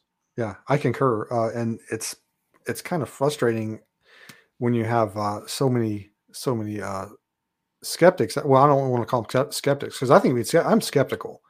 I'm talking about like skoptics. People are just like Right. it's not it's not a thing. Um, I don't understand one why those people feel compelled to to watch Bigfoot videos and comment on Bigfoot videos, and two, like just how you can take something that's so um, there's just so many sightings and just take all that and just nah, you know, it's not Yeah, I- nothing to it. I, I left, I, I actually left a Facebook group because there was a comment made, you know, about people saying, you know, well, I trust this person and that person and that person, you know, even though, you know, and, and, you know, I, I think that they may have thought they have seen a Bigfoot. And I'm like, thought? Hmm. thought now, now you're in my eyes, you're in my shoes, you're in my mind. Yeah. I'm like, you know Yeah. what? I, I don't, if, if that's going to be the mentality of people that, Well, you you you, can be skeptical and not be an asshole. You know, exactly. you, you can Well, be yeah. skeptical and and not treat people uh, cruelly. It, it- it's entire. It is possible. Yeah, eh, well, I agree. I agree. I mean, I, I I tend to have fun with the people that have the woo stuff, but uh, I I have no no animosity necessarily towards them unless they're hurting people. Um, when, when they start to hurt people because of their beliefs, then it, it kind of crosses the line. But somebody says, "Hey, I think Bigfoot's a shape shifting porthole or portal jumping, you know, UFO not." Power to you. I disagree with it, and this is the reason why I disagree with you. But I don't think you're a bad person because you believe that. Yeah, Now, I if you're agree starting a, if you start a Bigfoot cult and you're you're trying to make people believe that Bigfoot is healing you, I think that is adverse to the human condition. Give me your life savings. I'll show you a Bigfoot. Yeah, that too. Uh, that, that, Yeah. that that's been happening in British Columbia for a little while. Um, yeah, I I don't know. I think that um, well, again, like we were talking about the middle ground. I think that uh, you know, open minded, you know, skeptical, but open to other things. I don't get on board with a lot of the woo stuff, but I'm not going to completely discount it. Yep. Um, you know, if somebody tells you something woo, hey, you know, take it, take it into you know consideration, put it in your pocket, keep it in your toolbox for later. Maybe it'll come in handy, maybe not. Yeah. Um, Nothing and- and wrong you- with being skeptical. No, not not at all. And the uh, well, you have to be, you know, Yeah. uh, to to keep your in in. Uh, yeah, I'm sure Bean understands this. Being a police officer, you know, you have to keep. I mean, my background is uh, I've been a professional investigator for many many years now, going into my fourth decade now. I think fifth decade. I don't know, but 30 plus years, spanning over you know since the the late 80s. Um, and, and you have to when you when you get into these things you you have to take everything by a case to case basis. You have to have a bit of skepticism but that doesn't mean you have to be a non-believer you know? If somebody says to me hey this is what happened a b c d e and it sounds reliable then hey you know what? I'm, I'm going to give you the benefit of the doubt if they turn around and have a paranormal experience well maybe there's a scientific explanation for it and we've talked about this a thousand times you know stuff like infrasound and and you know Yeah. the ability for the uh, the uh, the ability for a deer to disappear in the woods after it crosses the road and you look and it's gone it n- didn't necessarily jump through a portal or and then there's trauma to the mind and PTSD and all these other things that can add into somebody's perceptions that they have during a, an initial encounter where hey, Steve, have you ever had any training in uh, trauma trauma informed uh, interrogation and interviewing? Ah, that I have not actually. it's kind of uh, a new thing. It's kind of a yeah. new thing, but um, yeah, I, I think um, with a lot of that more woo stuff, you just have to take it into account. But as far I mean, what gets me is when people just state it as a fact, like Bigfoot, uh, you know, live underground. Okay, Right. that's show your work. Like show me a Bigfoot underground. I, you know, extraordinary claims require extraordinary, you know, uh, proof yeah. um but yeah that's that's the kind of stuff where i'm just like man i don't i don't know it, it kind of makes sense if you think about it but you need to prove it Yeah. and, and then for every argument for that there's probably an argument against that as well um you know because living underground would would give something uh you know evolutionary would give you something you know a little bit more different like uh, you know like the spiders that lose that that have lived underground for for you know tens of thousands of years now they no longer have eyes yeah. you know? So it, it's stuff like that that and i think what was the movie the descent? Uh that horror movie the descent where they had found these underground people and they Oh, didn't have eyes. And uh, that, that was pretty pretty smart because they were thinking of the the evolution and, and the adaptations. And, and people say you know there's people that argue that that'll even argue to this day that well bigfoot's not nocturnal. I don't see where it has any evidence where why it, or it would have a tapetum when none of the other great apes do. And some people even say none of the other primates but the fact is that there are 12 a dozen species of lower primates that do have tapetums uh, which is the mechanism in the eye uh, but I, I look at that you know well after you know five ten thousand years perhaps that was an evolutionary adaptation that you know maybe they originally didn't have tapetum lucidums and then all of a sudden because of their constant night all of a sudden they start appearing. Um, they're they're actually saying that in human evolution in another thousand years uh, the pinky toe is going to disappear. That's the most Uh, important toe. yeah.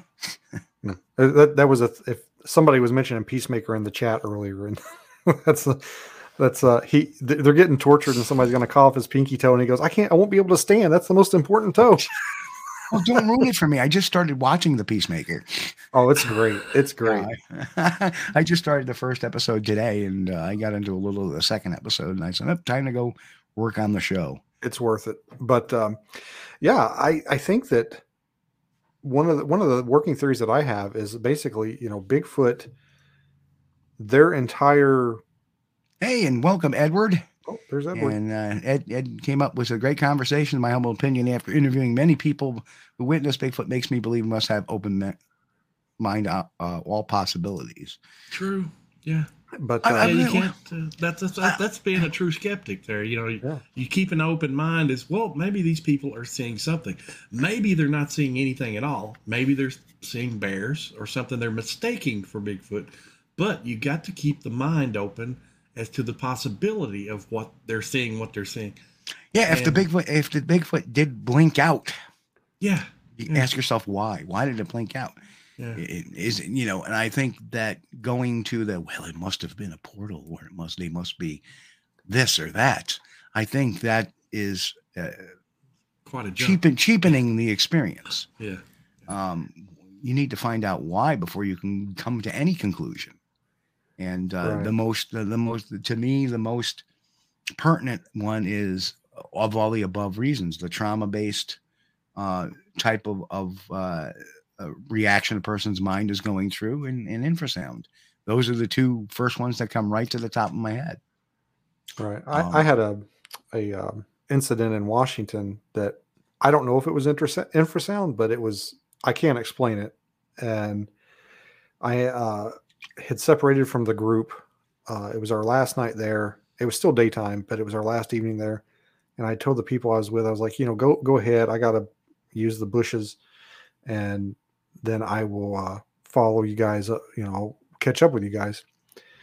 And I was standing uh, facing the across the street, across the road that we were on. We were on a logging road, and I heard like a whisper behind me, like a, whoosh, whoosh, and it just boom. I was scared, like really scared, and I hurried up and caught up with the rest of the group. And for the rest of the evening, I just had this weird, like unnatural fear. And I thought that the the big I, we were in this area. It was like a campground. There was like a big hill behind us and uh, I just felt like the Bigfoot was going to come over that hill, like the Zulu Nation, and just kill us. Yeah. And I I felt that way for a long time. And me and uh, Will Ulmer were sitting around the campfire, and I mean, I had my you know I had my gun on my hip. I'm I'm thinking like something's going to happen. This is not good. And um, all of a sudden, we heard this. This was like three o'clock in the morning, something like that. We heard a big boom. We heard this big like it didn't even sound like a tree knock. It sounded metallic. And uh, then all of a sudden it was like somebody flipped a switch and I was like, I'm not scared anymore. And Will had even said, like, is it just me or did the atmosphere change? It was so bizarre. I can't explain it. I don't know if it was infrasound or what, but it just it was weird. Well, let me ask you another, another question: is, is is the area that you were in? Uh, because here's yet another explanation for that that I also throw into it. Is is the area you were in was was it an older area? Was it did it have a lot of Native American presence at one time? Did was it?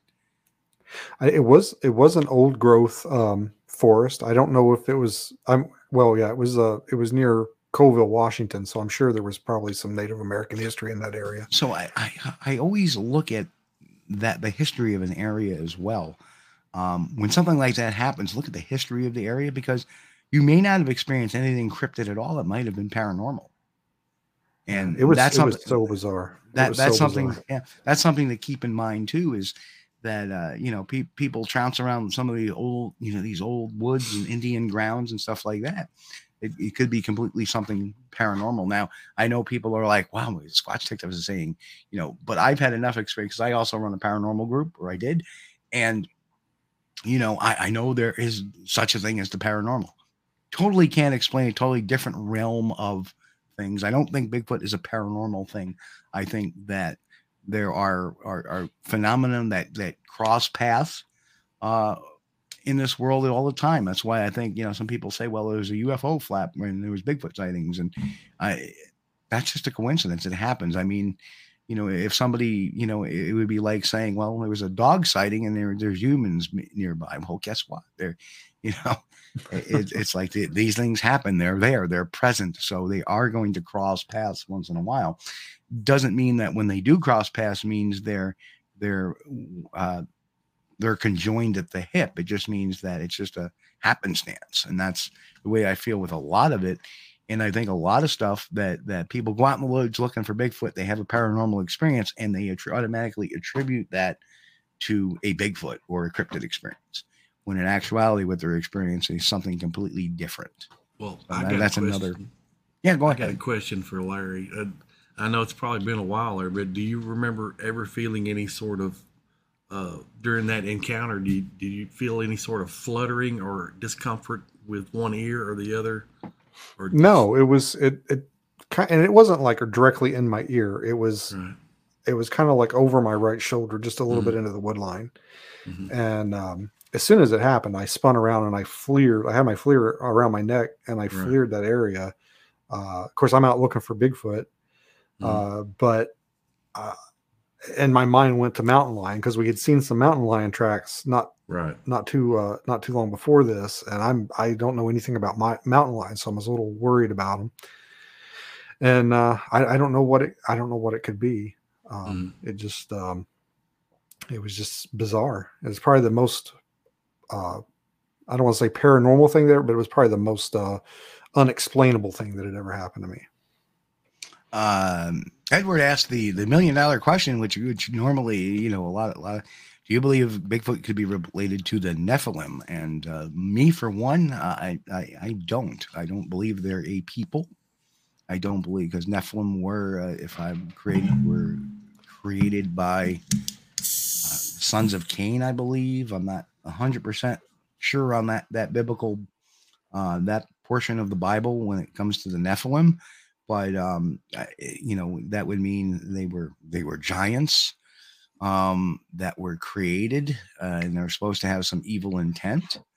Um what i've seen twice definitely was in fact the, the one i've seen wasn't even uh an adult it was a juvenile. So if they were truly nephilim people wouldn't be seeing juvenile sasquatch i think um because they were created as giants. So that's that's my own opinion uh, Uh, certainly, everybody's entitled to their own, uh, but I don't think that. Um, I think we're dealing with a just. Obviously, I'm as um, Steve Isdall calls me as a knuckle dragging aper. um, well, this knuckle dragging aper and um, says that I, I, I believe they're a descendant of somewhere in the uh, primate line. Yeah, I, my my answer isn't any. Uh, it doesn't deviate from that at all. Pretty much, I, I think they're some kind of hominid or hominoid. I, I don't think they're uh, anything that was. Well, I don't want to say they weren't written about in the Bible, but I don't think that they're Nephilim. I, I you know, some of the giants that show up in the Bible maybe might have some connection to them, but um, I think um, I think they're just some sort of a animal that, for whatever reason, avoids us at all costs. Sure. Yep. Yeah. I um, want to add. I want to add something to this. Throughout history, every historical account of every people anywhere has mention of uh, hairy individuals, whether they be monsters, trolls, Nephilim. Okay, now you got to remember now that the, the Bible is a history of the Israeli people, the nation of Israel. Oh, sure, it's got some religious teachings in there too, but it's it's mainly a history. So why wouldn't it be? Uh, you know, it's very possible they could have written about hairy beings. Of course, they kind of related their own story with what they were, just like the Nepalese did. You know, uh, Tibet, mm, uh, all those cultures have a history of a hairy being. So I don't think the Bible would be any different. I mean, there, there's, there's going to find you're going to find accounts in there, but as to what they are, really, nobody knows. Um, we have some ideas, we have some theories. So you know, I don't think it's you know impossible that the Bible reference could have been discussing these. But as far as were they otherworldly or, uh, yeah, were they angels or something? You know, of course that's that's Bible references and just a different uh, Native Americans. Uh, you'll find all kinds of stories and, and, and throughout their history where they've discussed hairy creatures of some sort. Sometimes good, sometimes bad. And don't don't forget, you know, Ezekiel seeing the flying wheel in the sky. yeah, yeah, You know, for UFO, you know, for your ufologists out there. Um, right. So all throughout history, throughout every culture, there's been mention of hairy, man-like creatures or beings.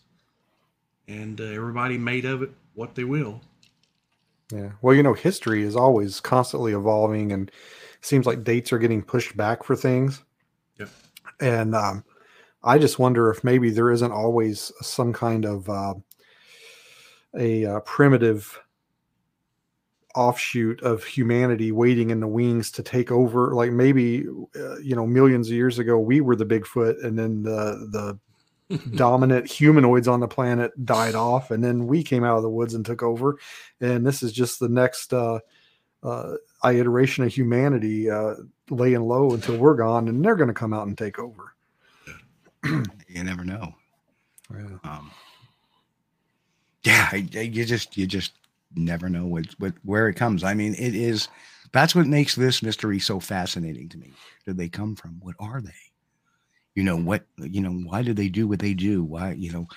Uh, so many different interests, like biological interests and, and behavioral interests and and soci- sociological interests. I have of you know how they live and their family structure. And even though primate studies have kind of showed us a grouping of that exactly. no primates live exactly the same, exactly Mm. the same. Maybe they have generalities, and uh, that's why I I really think uh, um, I, I really think that uh, you know this this needs to be brought forth and uh, solved, and uh, hopefully, uh, still I can say hopefully within my lifetime. I'm not quite that confident anymore. Maybe 20 years ago I was, but not so much now. Um, because now I'm been doing this now for what 24, 20, 24 years. Yeah, I said, yeah, they were food. Well, think think about the four horsemen. You know, those guys. They how many years were they looking? And some of them, some of them died without ever even having a sighting. And I think all of them died. yeah, it uh, it can get discouraging. Well, Grover Krantz was my personal favorite, my hero, and he got so desperate during his last years of life. It was reported that he was driving on logging roads, deserted backwoods logging roads at night with a high-powered rifle. You know, hoping to have an encounter and shoot one. And mm. that's that's that's really that's that's desperation. But I can I can understand. You know, he'd been working at it his whole life. but I think we have the same desperation in the mind with some of these folks that were were believers of the flesh and blood Bigfoot, and then all of a sudden they hit a certain age, and now they believe it's paranormal. They believe it's something supernatural, and I think part of that is the brain's inability to wrap itself that, hey, you know what, you can't solve this, and I think sometimes people get a little. Uh, zonked on that. I think they go through a wrong track line because they can't, you know, because nobody has been able to to uh, prove this this phenomenon real. Right. And that's you know, and you listen to the if you can sit there and listen to the skeptics all day long and get very discouraged. Um, we've all been there. I've been there. You know, like well, you know, well, there's been no evidence of this and that and blah, blah. and but there has. Uh, you know, I don't care if science wants to accept it or not. Um, you know, uh, there have been tracks found that that defy explanation that have been looked at by people. There have been sightings that are damned good sightings by professional observers, such as police officers. Um, I know when I started into this field, I talked to a couple of them to start my career with, and uh, very believable. These guys weren't crazy; they weren't kooks. They were trained to observe and report. And guess what?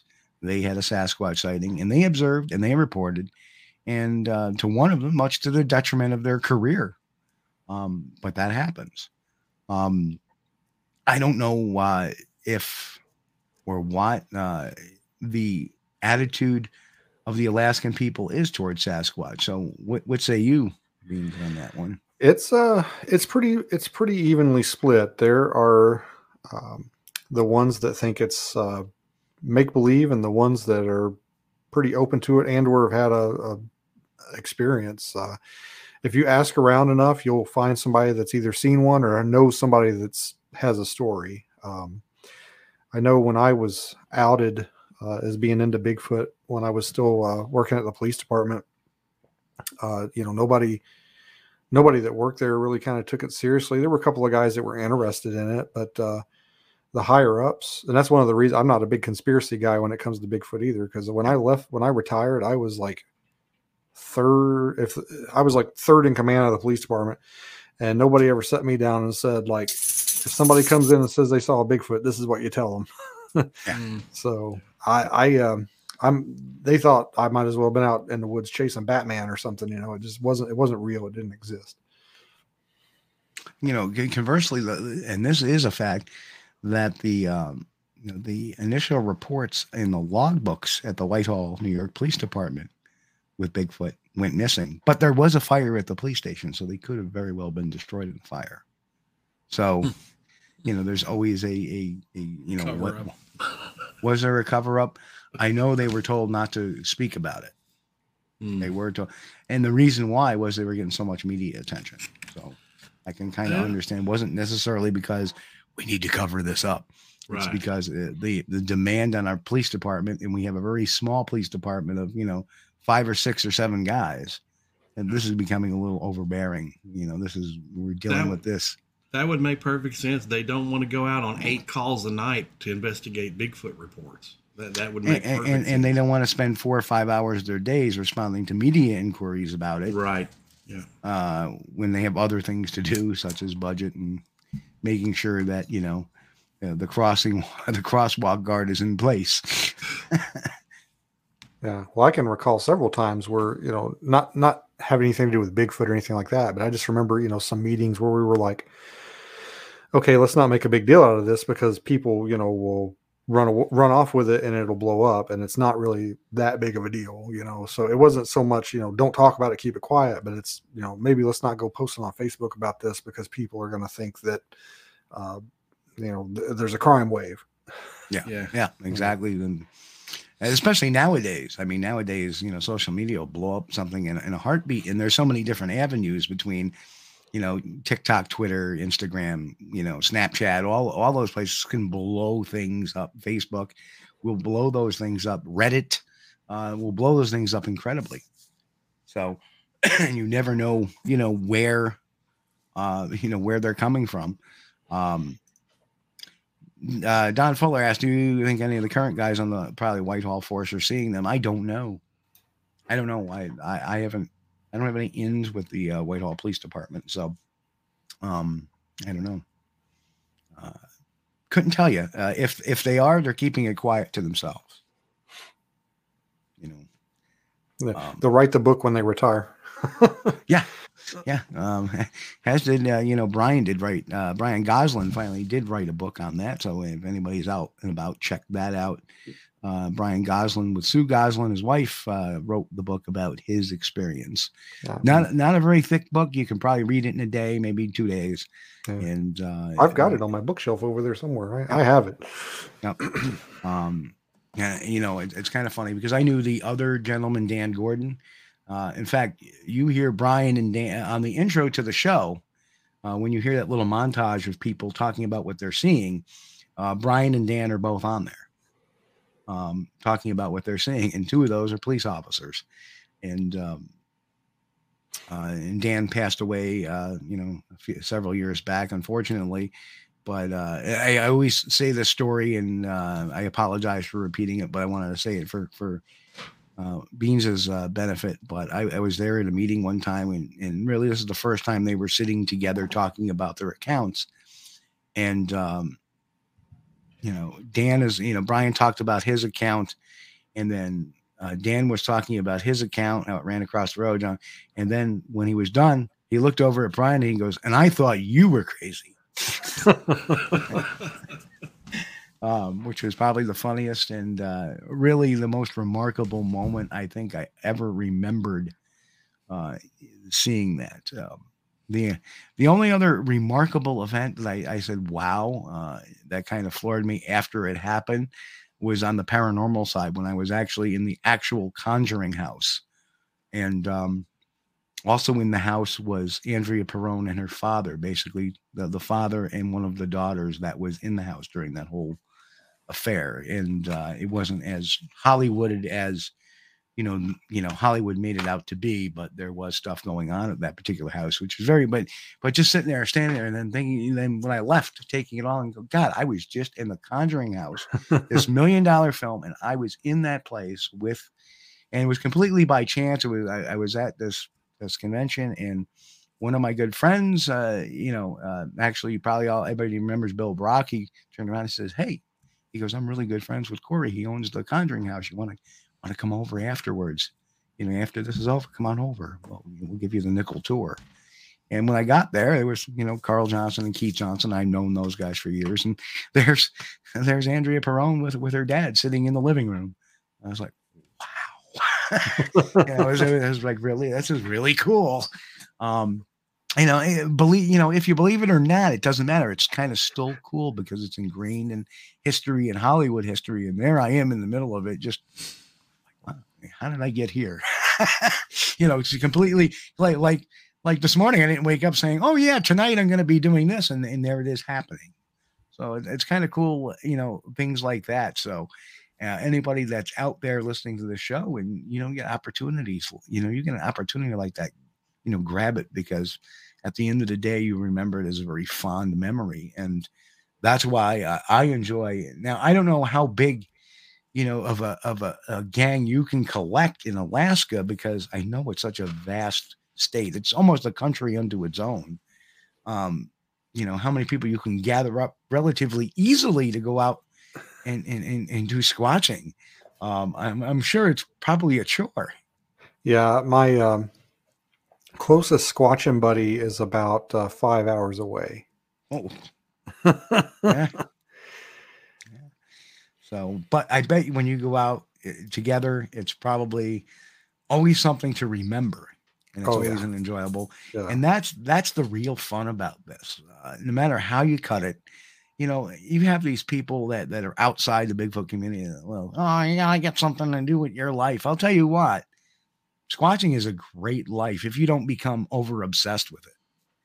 And then, you know you got to remember you got a family you got work you got other stuff to do you got to take care of business. Um if, if you're getting into it too much and you're spending too much time you need to take a break from it. Um and which i've done and, and chris knows this too. Like there there's days you know i'm done with the show. Tomorrow morning i'll do a few little extra chores like uh maybe midweek i'll do like an i'll, I'll do the translation. But other than that i don't think about the show till like thursday or friday or saturday. And there's a reason why. I need that for my own sanity. I can't be thinking about this 24 7 um there's times when you do you know and we like okay something's going on. You gotta you gotta put your attention to it. But you know hey you know i i enjoy sports. I enjoy football. I enjoy baseball. I i enjoy playing video games. A lot of people don't know that about me. I'm a gamer. Um um yeah uh there's a lot of interests i have in life. In fact uh you know a lot of people don't know that you know uh I, i'm i'm going hopefully going back to playing with the fire company again fire department again because uh what i have here is these are all copies of my training certificates as you can see. It's quite a book. So i do have a life outside of bigfoot um you know my my private investigation business my my stuff like that. I'm in the process now that covid's kind of slipping behind us I'm moving forward. But i'll tell you what and and i think everybody can appreciate that that going out squatching with some good friends even on a bad day where we get nothing going on is better than any other like any other day of the work week because you're out there with friends in nature you can appreciate nature something we all appreciate. You can appreciate the camaraderie the friendship the food the fun the laughter and uh you know trying to put something out that people enjoy. Um to me doing this podcast and chris knows this um you know it's not about the money it's about uh, you know, I'm glad that you know the show is you know, the show right now generates enough revenue to pay for the platform, and that's wonderful. Um, I- do this because I like putting I, I like hearing talking to people. I mean, I've I've never met Beans before today, but damn it, I'm going to be talking to him a lot more. Um, we we I mean, it's kind of it, it's almost chilling that when I talk to somebody and they're so in line with my beliefs and stuff like that. I'm like, wow, you know, it- it's really awesome. I, I get I, I get to meet somebody like Beans doing a show like this. So I've met a lot of people doing this show. Um, I'm, I'm sure he's got to meet me a little bit and understands me a little bit better now, which is awesome. Hopefully he likes me and doesn't unfriend me tomorrow. Um, um, you know, I, I've had to, you know, Chris has unfriended me like five times. um, but uh, By accident, maybe. no, Chris and I through the show we've become brothers from another mother. Yeah, you know, and and that's the beauty of this thing. Chris and I, we love each other. We're we're brothers. You know, we're family. We're not we're not just friends. We're family. Regardless what you might hear. Yeah. um, and uh, that that's the beauty of this. There is good in this, and you know, I, I just want to put that out there because there's so much. Uh, and I'm sorry to go on the rant beans uh, the last, you know, because I I, I got to get this in because there are times when I have, you know, I look at all this arguments and bashing one another and stuff like that, and it gets to me. And yeah, I've done my fair share of, but I I try to go after the hoaxers and the people that put out, you know, pseudoscience. it's high Um, school with monsters. Yeah, and my, high school at Monsters and Camping. Yeah. But uh, you know, who has the biggest tent? Uh, my campfire is bigger than yours. Um, but uh, you know, but there is so much good to this. And uh, you know, pe- people used to rag on, oh, you go to this conference and that conference, and you know, I go to conferences because I like meeting people. That's the fun thing, hearing their stories and uh, I'm always humbled by people coming up and the things they say to me. It just it's humbling. I'm just a guy, you know. My grandson yesterday, uh, my oldest grandson, you know, is becoming of age where he's starting to realize certain things, and he's now eight and a half, and he's starting to learn things. And he goes, "Grandpa, you've been on TV." Know, yeah. And uh, yes, well, we'll get to that too, uh, Cindy. Um, Grandpa, you've been on TV. Yeah, I, have. So you're a celebrity. well, you know, in, in, in certain circles I am, but not really. I'm just me. I'm just Grandpa. I'm just me. That that's what you get. It's just me. So, uh, anyway, let's let's start promoting uh, Beans's book. Uh, of course, it's on Amazon. The link will be in the description below to the show. It's there right now, um, and it, it's uh, I'm sure it's going to be a great read. I can't wait to get it. And uh, where can we find you on social media? And if you have a website or anything like that, I have a, a website called alasquatchpodcast.com. It's A L A S Q U A T C H podcast.com. Uh, you can find me on Facebook at Larry Beans Baxter. You can also find Alasquatch on uh, Facebook. I've also got a um, Instagram account under Alasquatch that I've started. I've started making Bigfoot memes because I thought we were kind of lacking in uh, the world of memes. So I've started cranking out some memes for the- for the masses there. That's right. My my favorite is the I- I have a meme that I use that I love about I love Bigfoot memes. Love them, love them to death. And my my favorite is every once in a while I'll drop it is the uh, picture of King Leonidas of the Spartans, you know, with his pose and it says I declare a meme war. That's my I'll drop that in there. And um but I, I love it. And you know what? If you don't mind, I'm gonna link that on my website as well. Go for it. Go for it. So I'd love to promote you because you, you're doing great work out there for a uh, part of the country that gets very little coverage. And, uh, you know, I, yeah, I'm very proud to have you represent that state. Thank you, sir. I am aw- I, I'm so awestruck to be on here. I was like, man, I because I watch your show not occasionally, not all the time, but I try and get it in when I can. And uh, I appreciate what you do, especially with the hoaxers and, and and calling people out like that. I just uh, I can't stand that kind of stuff, and uh, I appreciate what you do with that. And uh, my, my little field team that I have, uh, it's kind of funny. Most of them, and, and you'd appreciate this, most of them are either current law enforcement or former law enforcement. They just, believe it or not, there's a lot of law enforcement guys that just flock to this because I, I guess we all like investigating stuff. And um, Yep, that's it. It's the uh, It's, investigative. that's that, it's that investigative bug we have. Like, Well, hmm, Steve, wonder- when, when I retired, I was the investigation sergeant for my department. And if you didn't have the handle Squatch Detective, I would have had it. I have I created that handle in 1998, and uh, very first, uh, very first 1998, I Squatch Detective at Yahoo.com. That was my email, um, and then eventually uh, in 2005 it became SquatchDetective.com.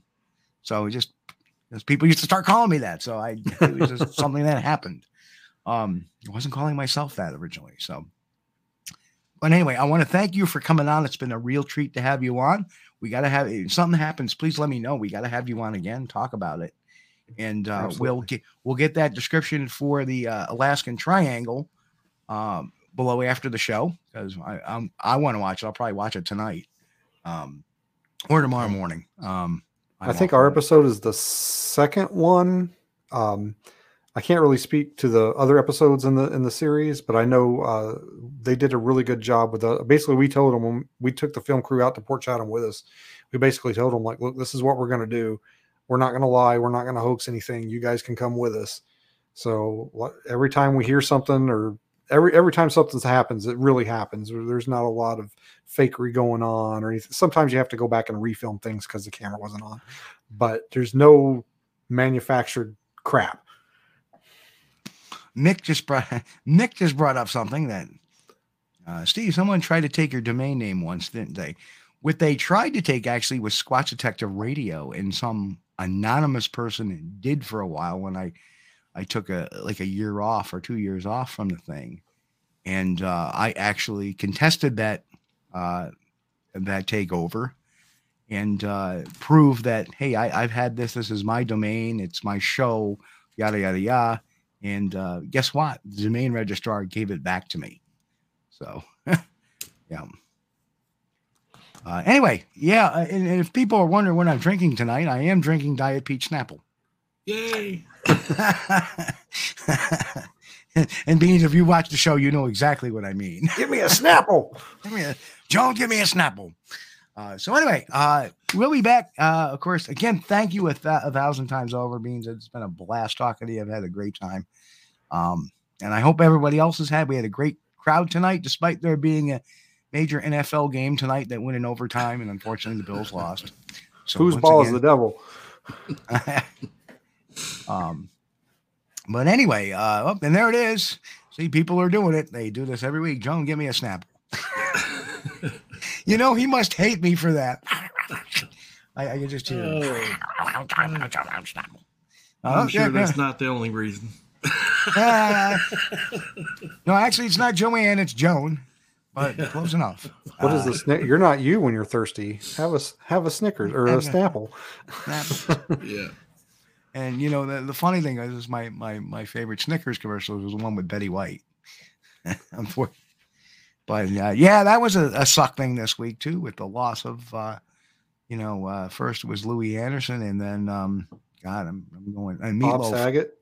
Meatloaf, Bob Saget, and Betty White. We've lost four within like a month. Mm, I, well, I saw an article on the on something the other day that said like the celebrities we lost in 2022. I'm like January's not even over yet, yeah. and they've got enough to have an article about it. Yeah. Hate that. Well, anyway, folks, uh, we will be back here Yeah. next Sunday night. Chris, do your thing. Well, I just want to thank uh, Mr. Larry Beans Baxter for being on with us and sharing his insight on the Alaskan Bigfoot, the Alaskan killer Bigfoot. Um, dun dun dun. Yeah, uh, I really appreciate it. It was an honor having you on, Larry. Thank you, and I, I want to thank everybody over in the chat, all the all the listeners, everybody, all the podcast listeners, and you know our wonderful chat room. I can't say enough about you guys. Uh, you make the show. We really appreciate having you, and it's an honor being here for you. Amen. If it's first time watching us on YouTube, consider giving us a like and a subscribe. Share. Sharing is caring. It helps us get found in the search algorithm and uh, helps other people find us. So That's appreciate right. And if you want to see more shows like this, just give us a comment below telling us you love the show. And uh, don't do it tonight. Do it till after the show's been posted. And, Yeah. uh, that way it'll help with the algorithm too. So, you folks, can put on uh, there Chris is bald. You know, it doesn't matter. Just leave something. yeah.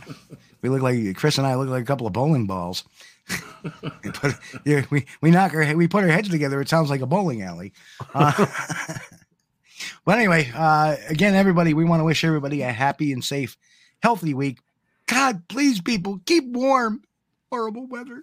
Anyway, um, again, uh, we'll be back here next Sunday night, 9 p.m. Eastern. SquatchDTV.com. That's the link to the uh, YouTube channel now, SquatchDTV.com.